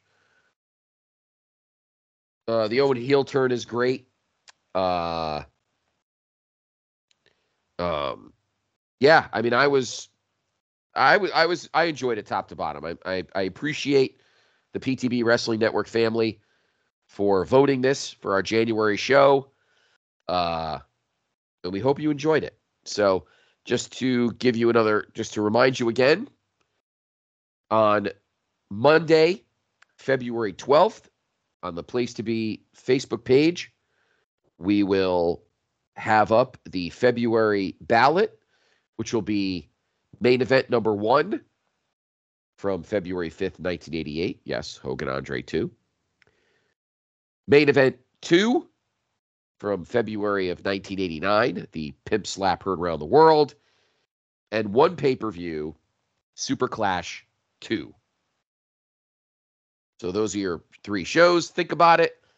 You have a few weeks to think about it, and then the ballot will be up, and you'll have seven days to vote. And then Greg and I will record at the end of February. Mr. Diener, always a pleasure, sir. Thank you. Yep. You are the best. Great job as always. Everyone, have a wonderful rest of January. And we will talk to you in the month of love of the Wrestletraxx. Oh, yeah.